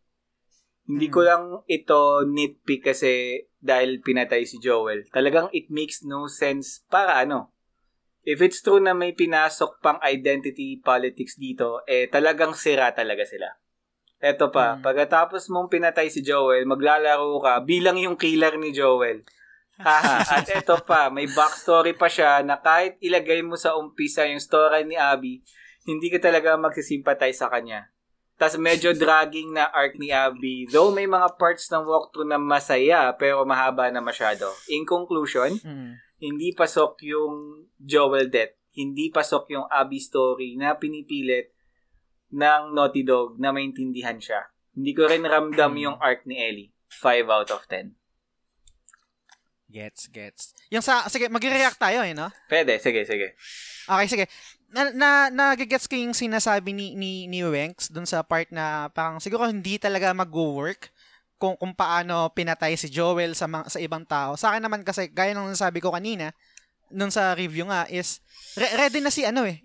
I think anticipated na na may, may mga consequences yung yung mangyayari kay Joel. It's either hindi, parang it's a matter of ano na lang eh, kung paano i-execute yung pagkapatay ni, ni Joel, kung paano siya papatayin, kung sinong papatay sa kanya, at kung paano, kung Mm. paanong paraan. Pero, yun nga eh, parang, hindi pala parang, ganun talaga, intention talaga no writer na, ma- na maramdaman na mabad trip tayo kay Abby and then biglang isi-shift papunta kay kay kay Abby na parang ano anong trip nyo Mm. which is naging successful naman para sa akin na ba, ba na hindi hindi talaga nag nag-work sa akin yung yung part na kay Abby kasi nga naintindihan ko siya pero hindi ako nag hindi hindi ko siya minahal katulad ni ni Del. Mm. So yun, yun lang yun lang Team yun lang Abby. yung, yun yung, ah, yun lang yung sa akin. Sa akin naman, So, ano, um, mm. agree ako sa comment ni Wex. Actually, alas pares kami in terms of gameplay. Na story lang kami medyo na iba. Mm. Siguro yung naging difference lang namin ni Wenks dito is hindi sa kanya nag-work yung plot ni Abby. Sa akin kasi, nag, sa akin naman kasi, nag-work yun. Na parang, yun nga sinasabi ko dun sa final thoughts na parang, you've kind of felt bad kasi this is not the right character that you're supposed to root in. Pero parang na-feel mo na mas nag-root in ka pa sa Contravida. Hindi magandang feeling, hindi, hindi kasi magandang feeling yun eh. Pero na-attach ka na eh. May hirap ng yung tinatawag nyo nga na bias, di ba? Baka naging bias Ah. mo na, baka naging bias ko si Abby, kasalanan to ng Naughty Dog. so, yun naman yung comment ko. Ikaw, Ray. Ah, Wenks, ano, pareho tayo. Hate natin si Abby. Sana yung half of the game, puro si Ellie na lang. Mm. Yun lang. Or Ayaw- kung inuna sana si Abby, sunod si Ellie. Parang ganun. Hindi, puro Ellie. Hindi, Wala nang Abby gameplay. eh. o, hindi talaga nag-work sa akin. Hindi talaga nag-work si Abby Oo. para, sa- para sa o akin. di Oh, kaya, wala. ano, no? O di kaya, DLC, DLC na lang yung Abby gameplay. Oo. Panira. Ayun. Yun lang naman. So, ayan. proceed naman tayo dito sa ano. Unahan ko na, no? Sunod, Sige, sige, sunod sige, ka, sige. Ray. Ah, Ito, um, galing to kay Klep, Kleptonium sa Instagram. Sabi niya, My thoughts for The Last of Us Part 2 is that umikot siya sa story ni Ellie. Also, the part 1 of the game and dito mo makilala lahat ng struggles for Ellie, especially sa nangyaring event kay Joel. And as you progress the game, makikita mo rin yung ibang side of the story na naging consequence ng decision ni Joel. Lastly, marami rin lessons in the game na talagang makaka-relate ka somehow. And maintindihan mo yung nangyari kay Ellie and Abby sa game. Medyo na-trauma talaga si Ellie sa nangyari. Ginawa, ah? Ginawa lang niya is to move forward by yourself and be mature enough to accept reality of life. Um, medyo hindi lang ako agree sa sa term na medyo na trauma kasi I think Na-trauma sobrang talaga. Trauma talaga siya. si Na- Nagkaroon siya. PTSD. Kahit ako na trauma hanggang ngayon, ayaw ko pa rin kay Abby. Ayun. So, any thoughts naman or ano? Ah, sa'yo, Ray. Ah, Part 1 of mara lesson siguro ano eh, yung yung endless cycle ng revenge. Parang pag ah, naggan, ganda nun. nagganti, Totoo. gumanti ka sa ano, magagantihan ka, parang magagantihan lang kayo. Chain of Oo. hatred, ganyan. Lalo lang kayong masasaktan. Totoo. Parang there's... Kung walang magpapakumbaba, Oo. no? Kung walang magpapatawad. Mm. Ah, ah, actually, I agree dito sa comment ni Kleptonium na in terms of maraming lessons. Kasi marami siyang, tina- mar- marami siyang tinakal na ano eh, na medyo napapanahon sa, napapanahon, literal.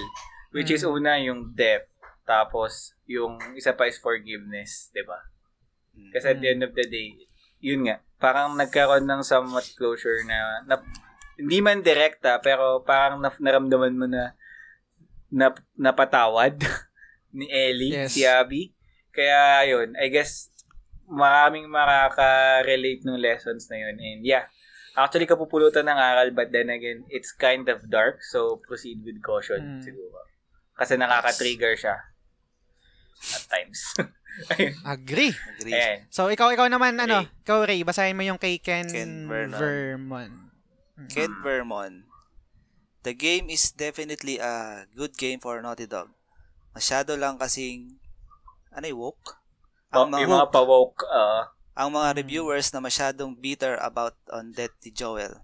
And hindi na nila mabigyan ng significance ang team message ng story ng The Last of Us 2.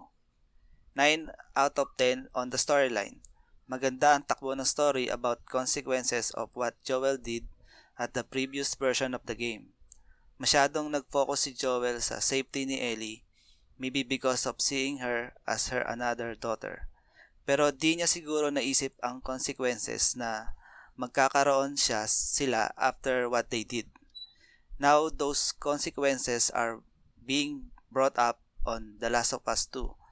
Maganda ang insertion ng revenge cycle na tema sa story. May iwan talaga ang question na on what extent that you'll do something to protect and save someone precious to you. Yun ang nakita at naramdaman ko sa game. di siya perfect 10 sa akin kasi I just didn't like the way Ellie was developed after Joel's death na sobrang carefree at wala nang pakialam sa sarili just to avenge Joel. And also sa story ni Abby na inihan tulad kay Joel ang tingin ni Abby bigla kay Lev na someone precious agad sa buhay niya. It's just so sudden. Pero that's just how the story goes to empathize what the game really is. So, it is still a good game. Thumbs up. Thank you sa review. Okay. Uh, Yan pa yun yung nga, ano, parang nakakainis yung ano, yung parang kay Abby and Lev na parang na-compare ko tuloy siya kay Joel Ellie tandem. yung ganun, Mm, nakakainis din yun. Na-compare in a sense Pero na ito- parang forced. Tingin mo? Na parang forced yung pagkaka-pairing nila.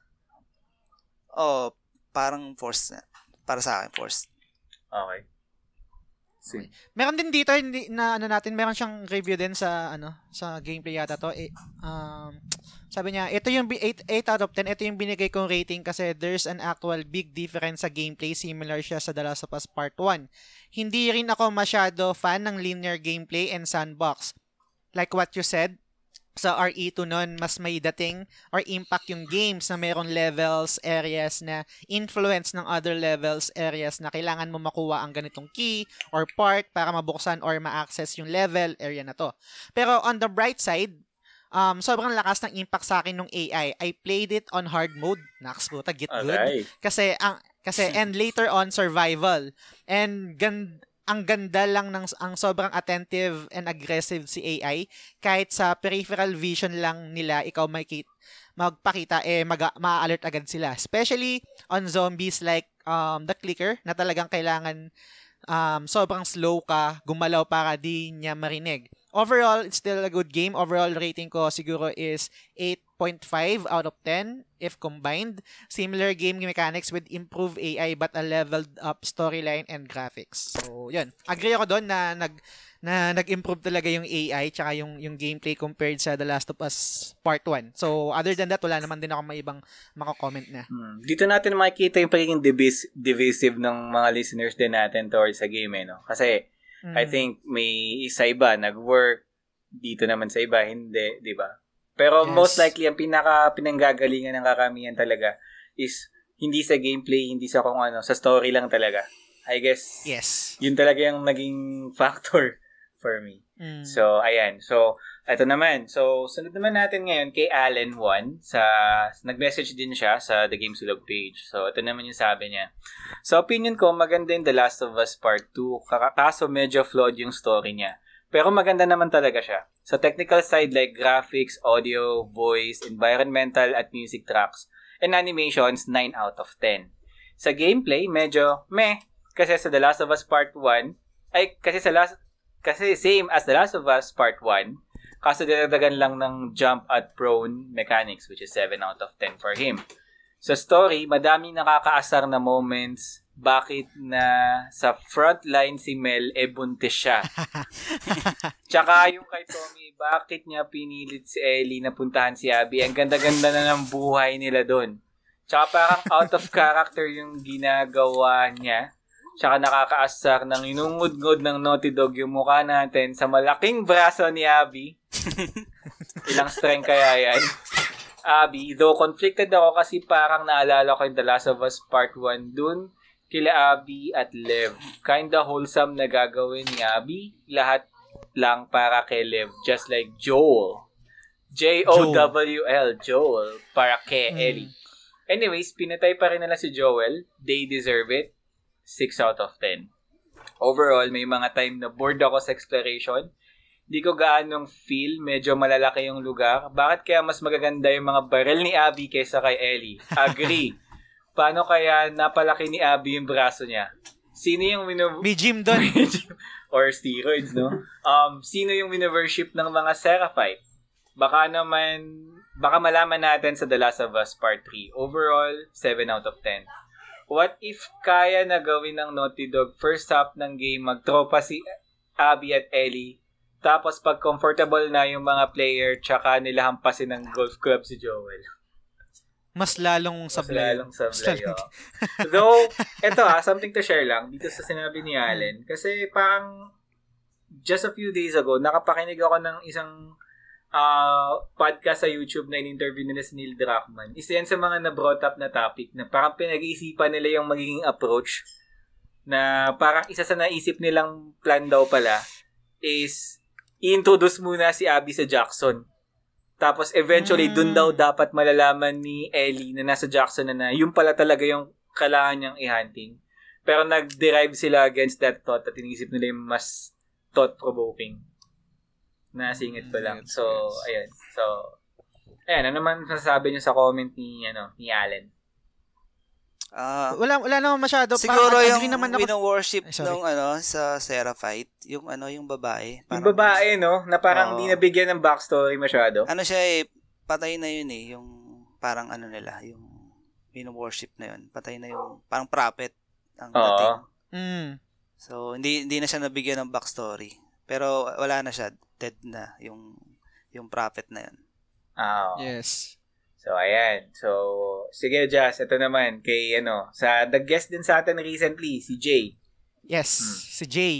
Okay, kay Jay, kay Jay Bertol sa the Game Silog uh, Facebook page, sabi niya, regarding sa The Last of Us 2 review, sir, gameplay 9 out of 9 out of 10, graphics 9 out of 10, story 3 out of 10, overall 6 out of 10.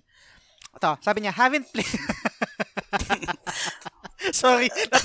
Okay, sabi niya, sabi niya, sorry, I haven't played the game yet personally, but I think I played I played enough games to know how this game feels like and from the YouTube vids and playthroughs I've seen, I can really tell that the graphics and gameplay really stand out, stood or stood out. But the story is really weak and poorly executed. And the idea of the game forcing you to control the antagonist while trying so hard to make you love her, Abby, is horrible. Also, the point of killing Joel at the start and making it seem he's still in the game in form of flashbacks defeats the purpose of his death in the first place. It's just plain bad writing if you ask me. Well, we'll still play the game when it goes on sale or pahiram just for the trophies. So, comment dito sa ano ni sa review ni ni Jay. Hindi ako agree na bad writing siya, hindi rin ako agree na na hindi well executed yung yung story. Um nag-agree lang ako na parang pinipilit ni Naughty Dog na na gustuin si Abby which is hindi naman nag-work sa akin at nag-work naman kay kay kay Mm. Del. I think ang ang ang, sto- ang, ang storytelling kasi for me ah, hindi parang you can't please every everybody na parang kung kung ang kung magiging complacent ka sa isang storytelling na alam mo sure ball magugustuhan ng lahat Hmm. Hindi ka mag hindi mag hindi mag-grow hindi ka mag-grow as a story storyteller and at the same time parang sineserve mo lang yung mga yung fan base mo which is injustice para sa akin. Kasi masasabi ko na hi- hindi maraming hindi nag-work ito, sa sa game sa akin at marami din mga parts na putang ina bakit ganito? Katulad ngayon kay Abby na hanggang ngayon nababattery pa rin ako. Pero it for me ah it, it doesn't mean na na hindi siya well executed. Hindi siguro nag-work sa'yo or sa akin, pero I can't say talaga na poorly written siya eh. Kasi makikita mo yung merits ng game or makikita mo kung, kung ano yung intention eh. Parang sabihin natin na pangit ba yung Red Wedding kasi pag sobrang brutal yung pag yung pagka, pagkasada ng yung pagkamassacre doon sa ano ni, ni Walder Frey sa sa pamilya nila nila ano ba yung pangalan nun? Nakalimutan ko yung pangalan. Stark. Anyway, sa, sa mga Stark, pangit pangit ba yung pagkapatay ng tatay ni ni, ni yung tatay nila ng Stark kasi bigla na lang sa season 1 pa lang pinatay na. Mm. Dapat siguro mas magandang patayin sa season 4.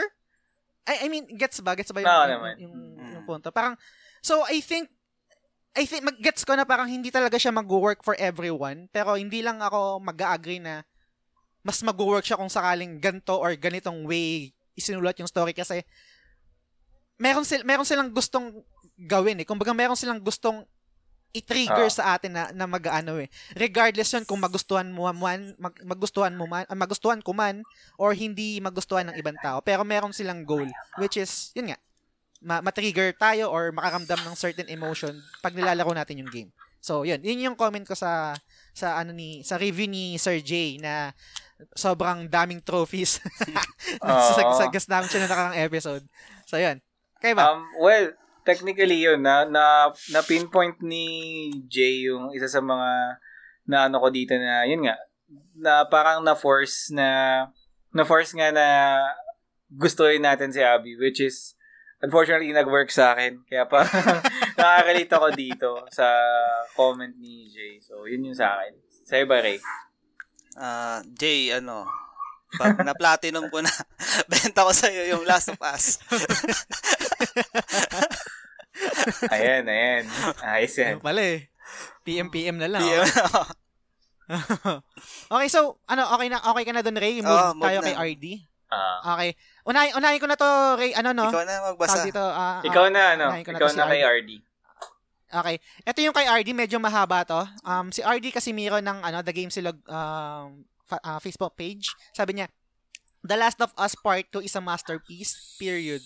But my only problem with is is how it was advertised as Ellie's brutal and emotional quest for revenge. Agree. So I was picturing a John Wick-esque type of action revenge driven plot that was simple yet very rewarding.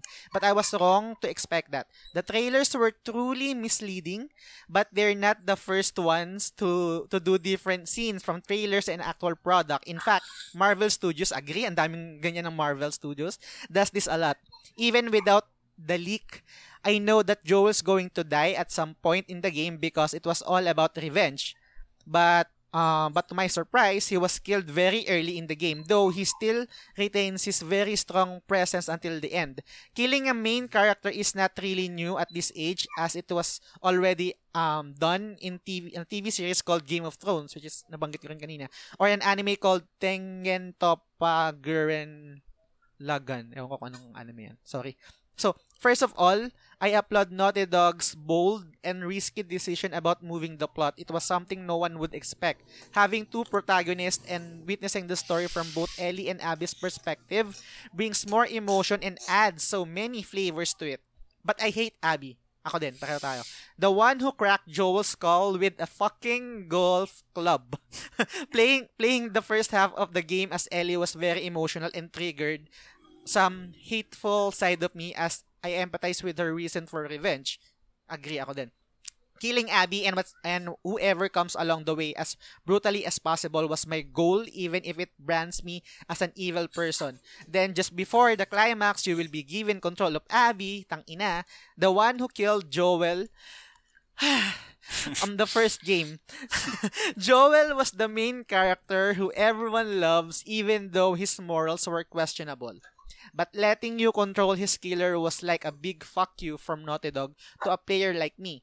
The first few hours were very exhausting to play as I want to be in Ellie's quest for revenge rather than Abby's who I personally don't really care for. Same. But this is Naughty Dog we're talking about and they delivered. They slowly hum- humanized Abby, whom the player hates so badly, and justified her motives for killing Joel. Agree ulit. Throughout her campaign, I slowly cared for her, her, root for her, even question Ellie's revenge quest, and by the end of the game, I'm more at, of a Team Abby. But naman? Rather than Ellie's. so, the story here may be all about revenge as advertised by Naughty Dog, both from Ellie and Abby. But there's more to it than than just that. Let's not forget that this is the world of The Last of Us where civilization crumbled and circumstances circumstances brought forth humanity's worst as shown by Ellie and Abby, but also their best showing love and compassion in this dystopian world. Ganda na na. Pero yun, Galing mag-review ni meron RD. mga bag... Kaya nga, ang dami kong mga bagay na nag-agree ako, pero yun nga, isa sa mga part na divisive itong game na to, which, which is yung kung mag-work sa'yo, kay, mag-work sa'yo si Abby or hindi, Mhm. which is, nag-work kay Del, nag-work din kay RD, sa akin, hindi talaga. Pero yun, nagets ko, na, na, na parang na-justify yung actions kung bakit pinatay ni, ni Abby. Pero hindi pa rin talaga. So, kayo, anong anong opinion nyo dito sa review ni RD? Ito, may kapanalig ako dito. Team R, ano, Team Abby kami. so, I guess yung iba sa mga points ko dito na, na pinpoint na ni Abby. So, then again, Ah, gaya nga ng nakadas ko ah. sinasabi, to each his own when it comes to choices. Mm. But, it doesn't mean naman that we hate the game. Pero, yun nga lang, nagkaroon kami ng preference because of Naughty Dog's decision nga, or uh, Naughty Dog's approach. But, again, Team Abby.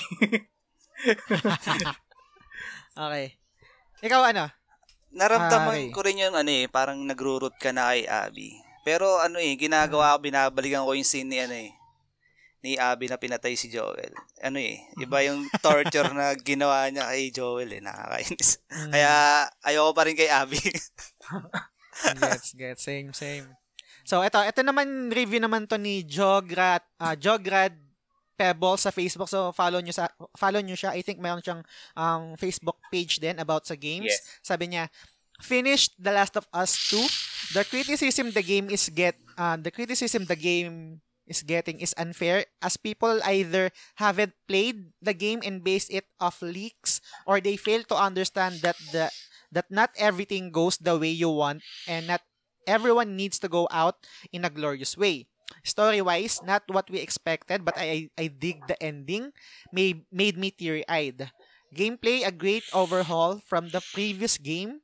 There's a lot of things to do. Replayability is not an option. 8 out of 8 out of 10. So agree agree din ako doon. Um mahirap mahirap kasi is ah, parang ihiwalay kadalasan kasi nako-conflate natin yung mga tao na parang hateful messages lang or parang parang makapag-troll lang or hindi ko alam kung anong intention dun sa mga tao na talagang legit na nakaramdam na hindi nila nagustuhan yung game for some reason regardless kung nalaro nila o hindi. I think ito yung pinakamahirap sa sa sa community ng video games eh, lalo na pag nasa internet ka tapos lalo na pag mga anonymous lang pandagdag ng replies sa sa tweet or panay ang comment etc. So mahirap talaga pero regardless kung anong nag kung agree ako na kung ganun talaga yung ano eh, yung way, eh, hindi hindi hindi pwedeng mag hindi pwedeng kung ano yung gusto mo, yun yung ibibigay sa iyo eh. Hindi hindi ikaw yung storytell st- storyteller at hindi ito yung game na na meron kang option na parang katulad ng mga ibang katulad ng mga games na parang um, Until Dawn or um, ano ba ba yung mga games na ah, Detroit Become Human, etc. So, hindi ito yung hindi siya eh, parang it's either kailangan mong i-accept kung ano yung story, kung saan siya, papu- saan saan siya pupunta, and kung ano yung pagkakasulat sa kanya. So, yun. Kayo ba? Um, sige, ikaw, Ray. Ah, yun nga, lahat, hindi lahat magpe-favor sa'yo. Yung sa Ah. lahat ng gusto mo. So, Hmm. kailangan mong tanggapin anong ano you have to take it uh, As it is. Mm. Mm. Yun. Kung di mo magustuhan, Hindi, hindi, hindi, okay, oo. sorry, hindi mo nagustuhan. Kung magustuhan Hindi, mo, okay din. Okay din. Mm, ganun, ganun talaga. True. Talagang ano eh, talagang um, may risk-reward talaga yung mga decisions sa ginagawa Ah. nito. So, Yes. um, I guess they took the risk and yes, they've got this type of reaction. But again, um, Yes. Yun nga eh, magandang lesson yun eh, na maganda yung pinoint out the lesson dito ni ano, na you can't always get what you want eh, na hindi Mm. pwedeng laging happy ending, laging may may mga cliffhangers, ika nga, 'di ba? So, ayun. yes. So, last, Tsaka Ah. eh, dagdag idagdag ko na lang din no. So hindi ko sinasabi hindi ko sinasabi na lahat ha, pero kasi may mga fans na I think ka sa lalo na kasi madalas akong tambay sa Twitter so nakikita ko nagbabasa ako ng mga tweet tsaka sa mga forums forums mga ganyan mga YouTube comments. May mga fans na sobrang entitled na pag fans sila ng game na to, kailangan kung anong demand nila ibibigay ng developer which is I think is wrong personally Oo. kahit sabi natin na consumer ka, parang ed- vote with your wallet. Yun yung uh, parang isa sa mga paborito kong way of thinking. Kung hindi mo nagustuhan, Huwag mong bilhin. wag mong bilhin. Kumbaga, kumbaga, pero para, para i-demand, lalo na may mga petition pa na parang, alam mo yun, nagpipetition na hindi, da, na parang i-rewrite. Parang sa, katulad sa, Sekiro, kung familiar easy ka mode. sa, sa, gi- yun, easy mode or sa Game of Thrones nung hindi nagustuhan yung ending. Ako hindi ko na, hindi ko rin nagustuhan yung season 8 pero putang ina, hindi ako magpipetition para i-rewrite ng, ng i-rewrite ng kung sino man yung writer, nakalimutan ko yung pangalan ng writer. Pero yung season 8, yung Game of Thrones pwede talagang baguhin ng author eh. kasi hindi pa tapos Ah, yung game. hindi pa Ay, tapos hindi pa yung tapos book. yung, Yung yung, book. Hmm. ah, yung book. Pwede. Pero yung, Pero yung series wag na. Yun kasi, na or, yun. Oo, parang, yung intention, ewan ko, anyway, so, yan na. So, move tayo dito sa last na review. Um, hindi naman to hindi naman to review pero um, naisip ko nang i-include kasi ang ganda rin nung meron din siya dito na banggit na gusto kong mag-react na nagkamali rin ako before ng pagka um, pag pagsagot sa kanya. Sabi, galing to kay Rafi Gons Kawili sa The Game Silog Show fa- ah, Facebook page. The Last of Us Part 2, medyo heart- heartbroken ako sa nangyari. Though di ko nalaro yung 2 dahil sa leaks and streamers na buo na din yung story sa akin. Which I think goes beyond in importance in these types of games where narrative is equal or greater than gameplay. Tapos sabi niya pa, The Last, The Last of Us like MGS are my favorite games. What Naughty Dog did to The Last of Us Part 2 is truly unforgivable sa akin. Parang naglaro ka ng FF7, pinatay ni Sephiroth si Ares, tapos sa next sequence, ikaw na si Sephiroth. di di ka, di kaya mas okay kung baliktad yung sequence, sequence sa The Last of Us Part 2. So, kaya ko to in-include tong comment, yung conversation namin ni Rafi kasi alam ko nabigay ko na example to before sa sa T2, ay sa T2, sa TT ng topic topic which is yung parang ang ginawa ng, ng The Last of Us The Last of Us Part 2 is yun nga, yung kay Sephiroth, parang pinatay si Ares tapos pinakontrol ka niya. Ngayon ko lang na, na-realize na mali ako na mag-agree dun sa sa sa ano tawag dun sa analogy na binigay ni Rafi kasi yung backstory ni, ni Sephiroth, hindi ko ma-justify eh. Yung, yung kay Ali, kaya kong, i- kay, kay Abby, kaya kong i-justify yung actions niya eh. Kahit hindi ako nag-agree sa kanya. Yung kay Sephiroth, hindi eh. Mm. So, I think yun yung malaking difference. Kayo ba? Mm, Well, I agree. Like, um, parang, well, technically, halos lahat naman sila talaga ang um, pinapoint out na talagang naging miss, ika nga, is yung sa story. Like, particularly ito nga na, may maganda siyang binigay na analogy, which is, what if, yun nga, yung kay Sephiroth Aerith, di ba? Aerith, Aerith rather, na, na analogy na parang, wala, ito na yung, bi- ito na yung ano sa atin, ito na yung binigay sa atin eh, na, ayun, yun na lang masasabi ko. Sa'yo, pare. Ah, Mm. nag-agree ako kay Rapi na ano, eh, narrative talaga yung mas greater sa gameplay ng Sa Last gameplay. of Us Ako 2. din. Mm. Ah, yun lang, di ko na gusto ng narrative, so gameplay na lang. Talagang sa narrative bumawi, bumawi sila yung- sa gameplay. Hmm. Wow, sa gameplay. Yan. So, again, salamat sa mga nagbigay ng reviews. Salamat sa mga, um, I, I think, isa to sa sa episode, ang tagal na namin ginagawa ng show. Pag nag, nagsa, pag humingi kami ng opinion yun, di kayo nagbibigay. Itong The Last of Us talaga. Dami. Lang pala magpapatrigger sa inyo. Oo, nagbigay kayo ng opinion. So, sa maraming salamat, maraming salamat sa sa time na inispend nyo sa pakikinig tsaka sa sa pagbigay ng review. So, I think kailangan na nating tapusin tong episode kasi malapit na tayo mag 3 hours. So, gusto ko lang i-promote din yung mga shows namin, yung show namin ah ito, itong ito yung main show namin which is yung podcast um Game Silog and then meron kaming um side quest din na pinopromote ay ay ginagawa rin yung mga topic na mga hindi naman related sa video games. And then yung bagong show na kinakaadikan namin ngayon, ito live show Yes. naman to every Sunday 9 PM. So ah ah, ah, live kami yan every yun, Sunday. eh, every Sunday Hindi 9 ko lang napapanood yan eh, kasi sa pag family ano ngayon, pag Sunday. Ah, Ayun, gets sa naman, ano na lang sa podcast nakikinig ako. Ah, yung podcast version. So, yun din, maliban doon, meron din, ano, meron din mga ah, video game stream, mga Let's Play si Del. So, supportahan nyo siya. yes. So, anything to add, Del? Um, yun nga. So, basically, ang nilalaro ko for this week by the time na ma-release tong episode is Ghost of Tsushima. And Nice. Super Mario Odyssey, I think one playthrough na lang yun, tapos na. But then again, looking forward din ako mag-check pa ng ibang laro. And in terms of schedule pala, is since nag-iba na yung actual schedule ko sa work, hindi na pang umaga ang Game Silog live stream. Siguro mas magiging frequent na to sa hapon or sa gabi.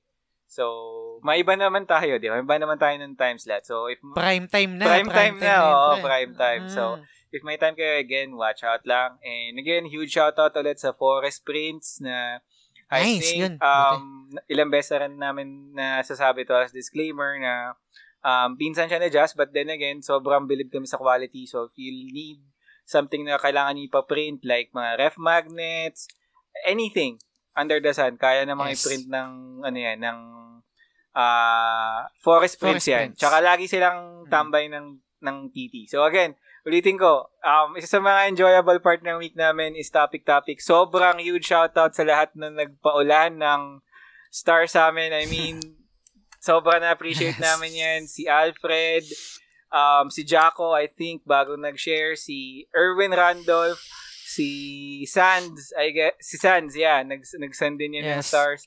Um, tuloy-tuloy lang tayo, guys. So, if may mga questions kayo, guys, ako naman, lagi si Jess binibigyan nyo ng questions, eh. I-PM nyo ako sa page, ha, Ah, kasi, PM niya. kasi ah. nung isang araw, nagkamali si Leo, eh. Ay, kahap, kanina lang ata, eh, nagkamali si Leo, Ah. eh. Nilagay sa chatroom na magkasama kami ni Jess, eh. So, na, Hindi ka naman nabasa. ah, di mo nabasa. Okay Sige, gagamitin. Ah, ko. hindi ka nabasa. So, yun. Hmm. Topic-topic tayo every Sundays. And, yeah. So, again, Ray, eh, anything to promote pala? Ah, yung siguro yung ano, yung Purple Pieces vlog ng misis ko. Yes. Saka nice. yung Sige. Soy Soyel Gaming YouTube channel ng anak ko. Ano, ano Soy pangalan? Soyel Gaming. Soy Soyel. Oo. Soy Soyel. Gaming. Ah, Ayan. Anak ko, mag-YouTuber na din. Eh, mag- mag-streamer na din. Roblox daw. oh, yun nga. Roblox nilalaro niya eh. nice. Wala nice. pala pambili ng video card para maayos yung stream. Ah. Yun. Konting, ano, konting Oh, tipid-tipid ako. Wala pa ng tipid video bills card muna. eh. Mm. Pero, So, yun, ano, pre. Ay, sige, ano ba yan? Sorry. yun lang, sige yun. Hindi, sige, ano yun? Sige, promote na. Shout out. Ah, yung, Promote lang, oh. saka yung ano, Lazada store namin, yung Comfort Queen, PH. Yun. Yun, sa Lazada. Ano, com- comfort? Comfort Queen. Parang mga, mga bed sheets Queen. and ano, Yan. ah, Sakto, malamig na blankets. ngayon. Nag- mga nag-uulan. blankets, yan. Yan. Comfort Nice. Queen PH sa Lazada. Order kayo Ah. sa kanila. Okay, yun. Yun. Thank you. Yes. Ray, salamat you sa Ray. time mo. Oh, enjoy. Yun. Siguro Wala nakalimutan? magdada- magda-download ng episode na to. Yes, yes. Sana, ah. sana. Tingnan natin. Alright. So, yun, ano. Tapusin na natin to. Nagugutom na. Wala, oh, alas dos. Oh, shoutout lang sa misis ko, si Shane, sa sa anak ko, si Zayel, sa si Neo. Yun. Yan. Shout out sa Rivera Hi, family. shout out. Yes, thank you. Shout out sa inyo. Yun. Yun. Del. Alright. Uh, I guess I'm good. So again, thank you ulit sa walang sawang pagsuporta sa The Game Silog Show. Rest assured na may mga niluluto kaming bagong content. So, kung feeling nyo na okay na kami kay ano kay RN Jesus nagkakamali kayo may mga may mga pasabog pa kami Ray abang-abangan Nice. niyo yan so ayan thank you ulit sa walang sawang support pag-suporta sa show and again don't forget to like follow and subscribe to our page at The Game Silog Show Available kami sa Spotify, sa Apple Podcast, sa Google Podcast, at sa Anchor. Um, ayun lang. So again, on behalf of the Game Silog Show, this is Del. And this is Jazz. Salamat sa pakikinig. Hanggang sa susunod na episode ulit. Bye! I'm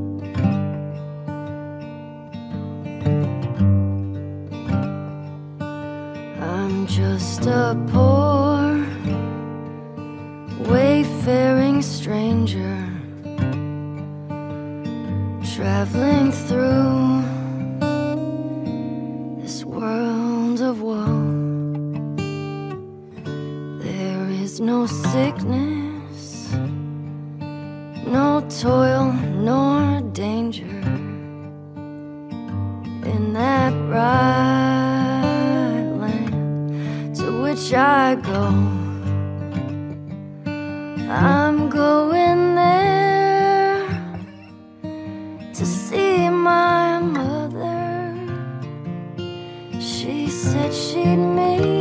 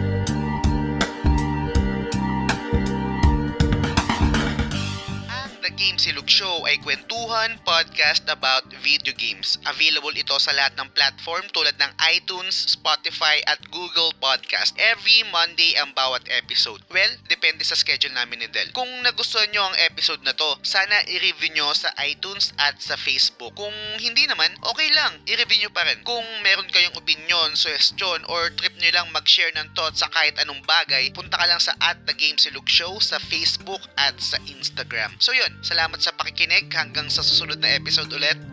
Bye!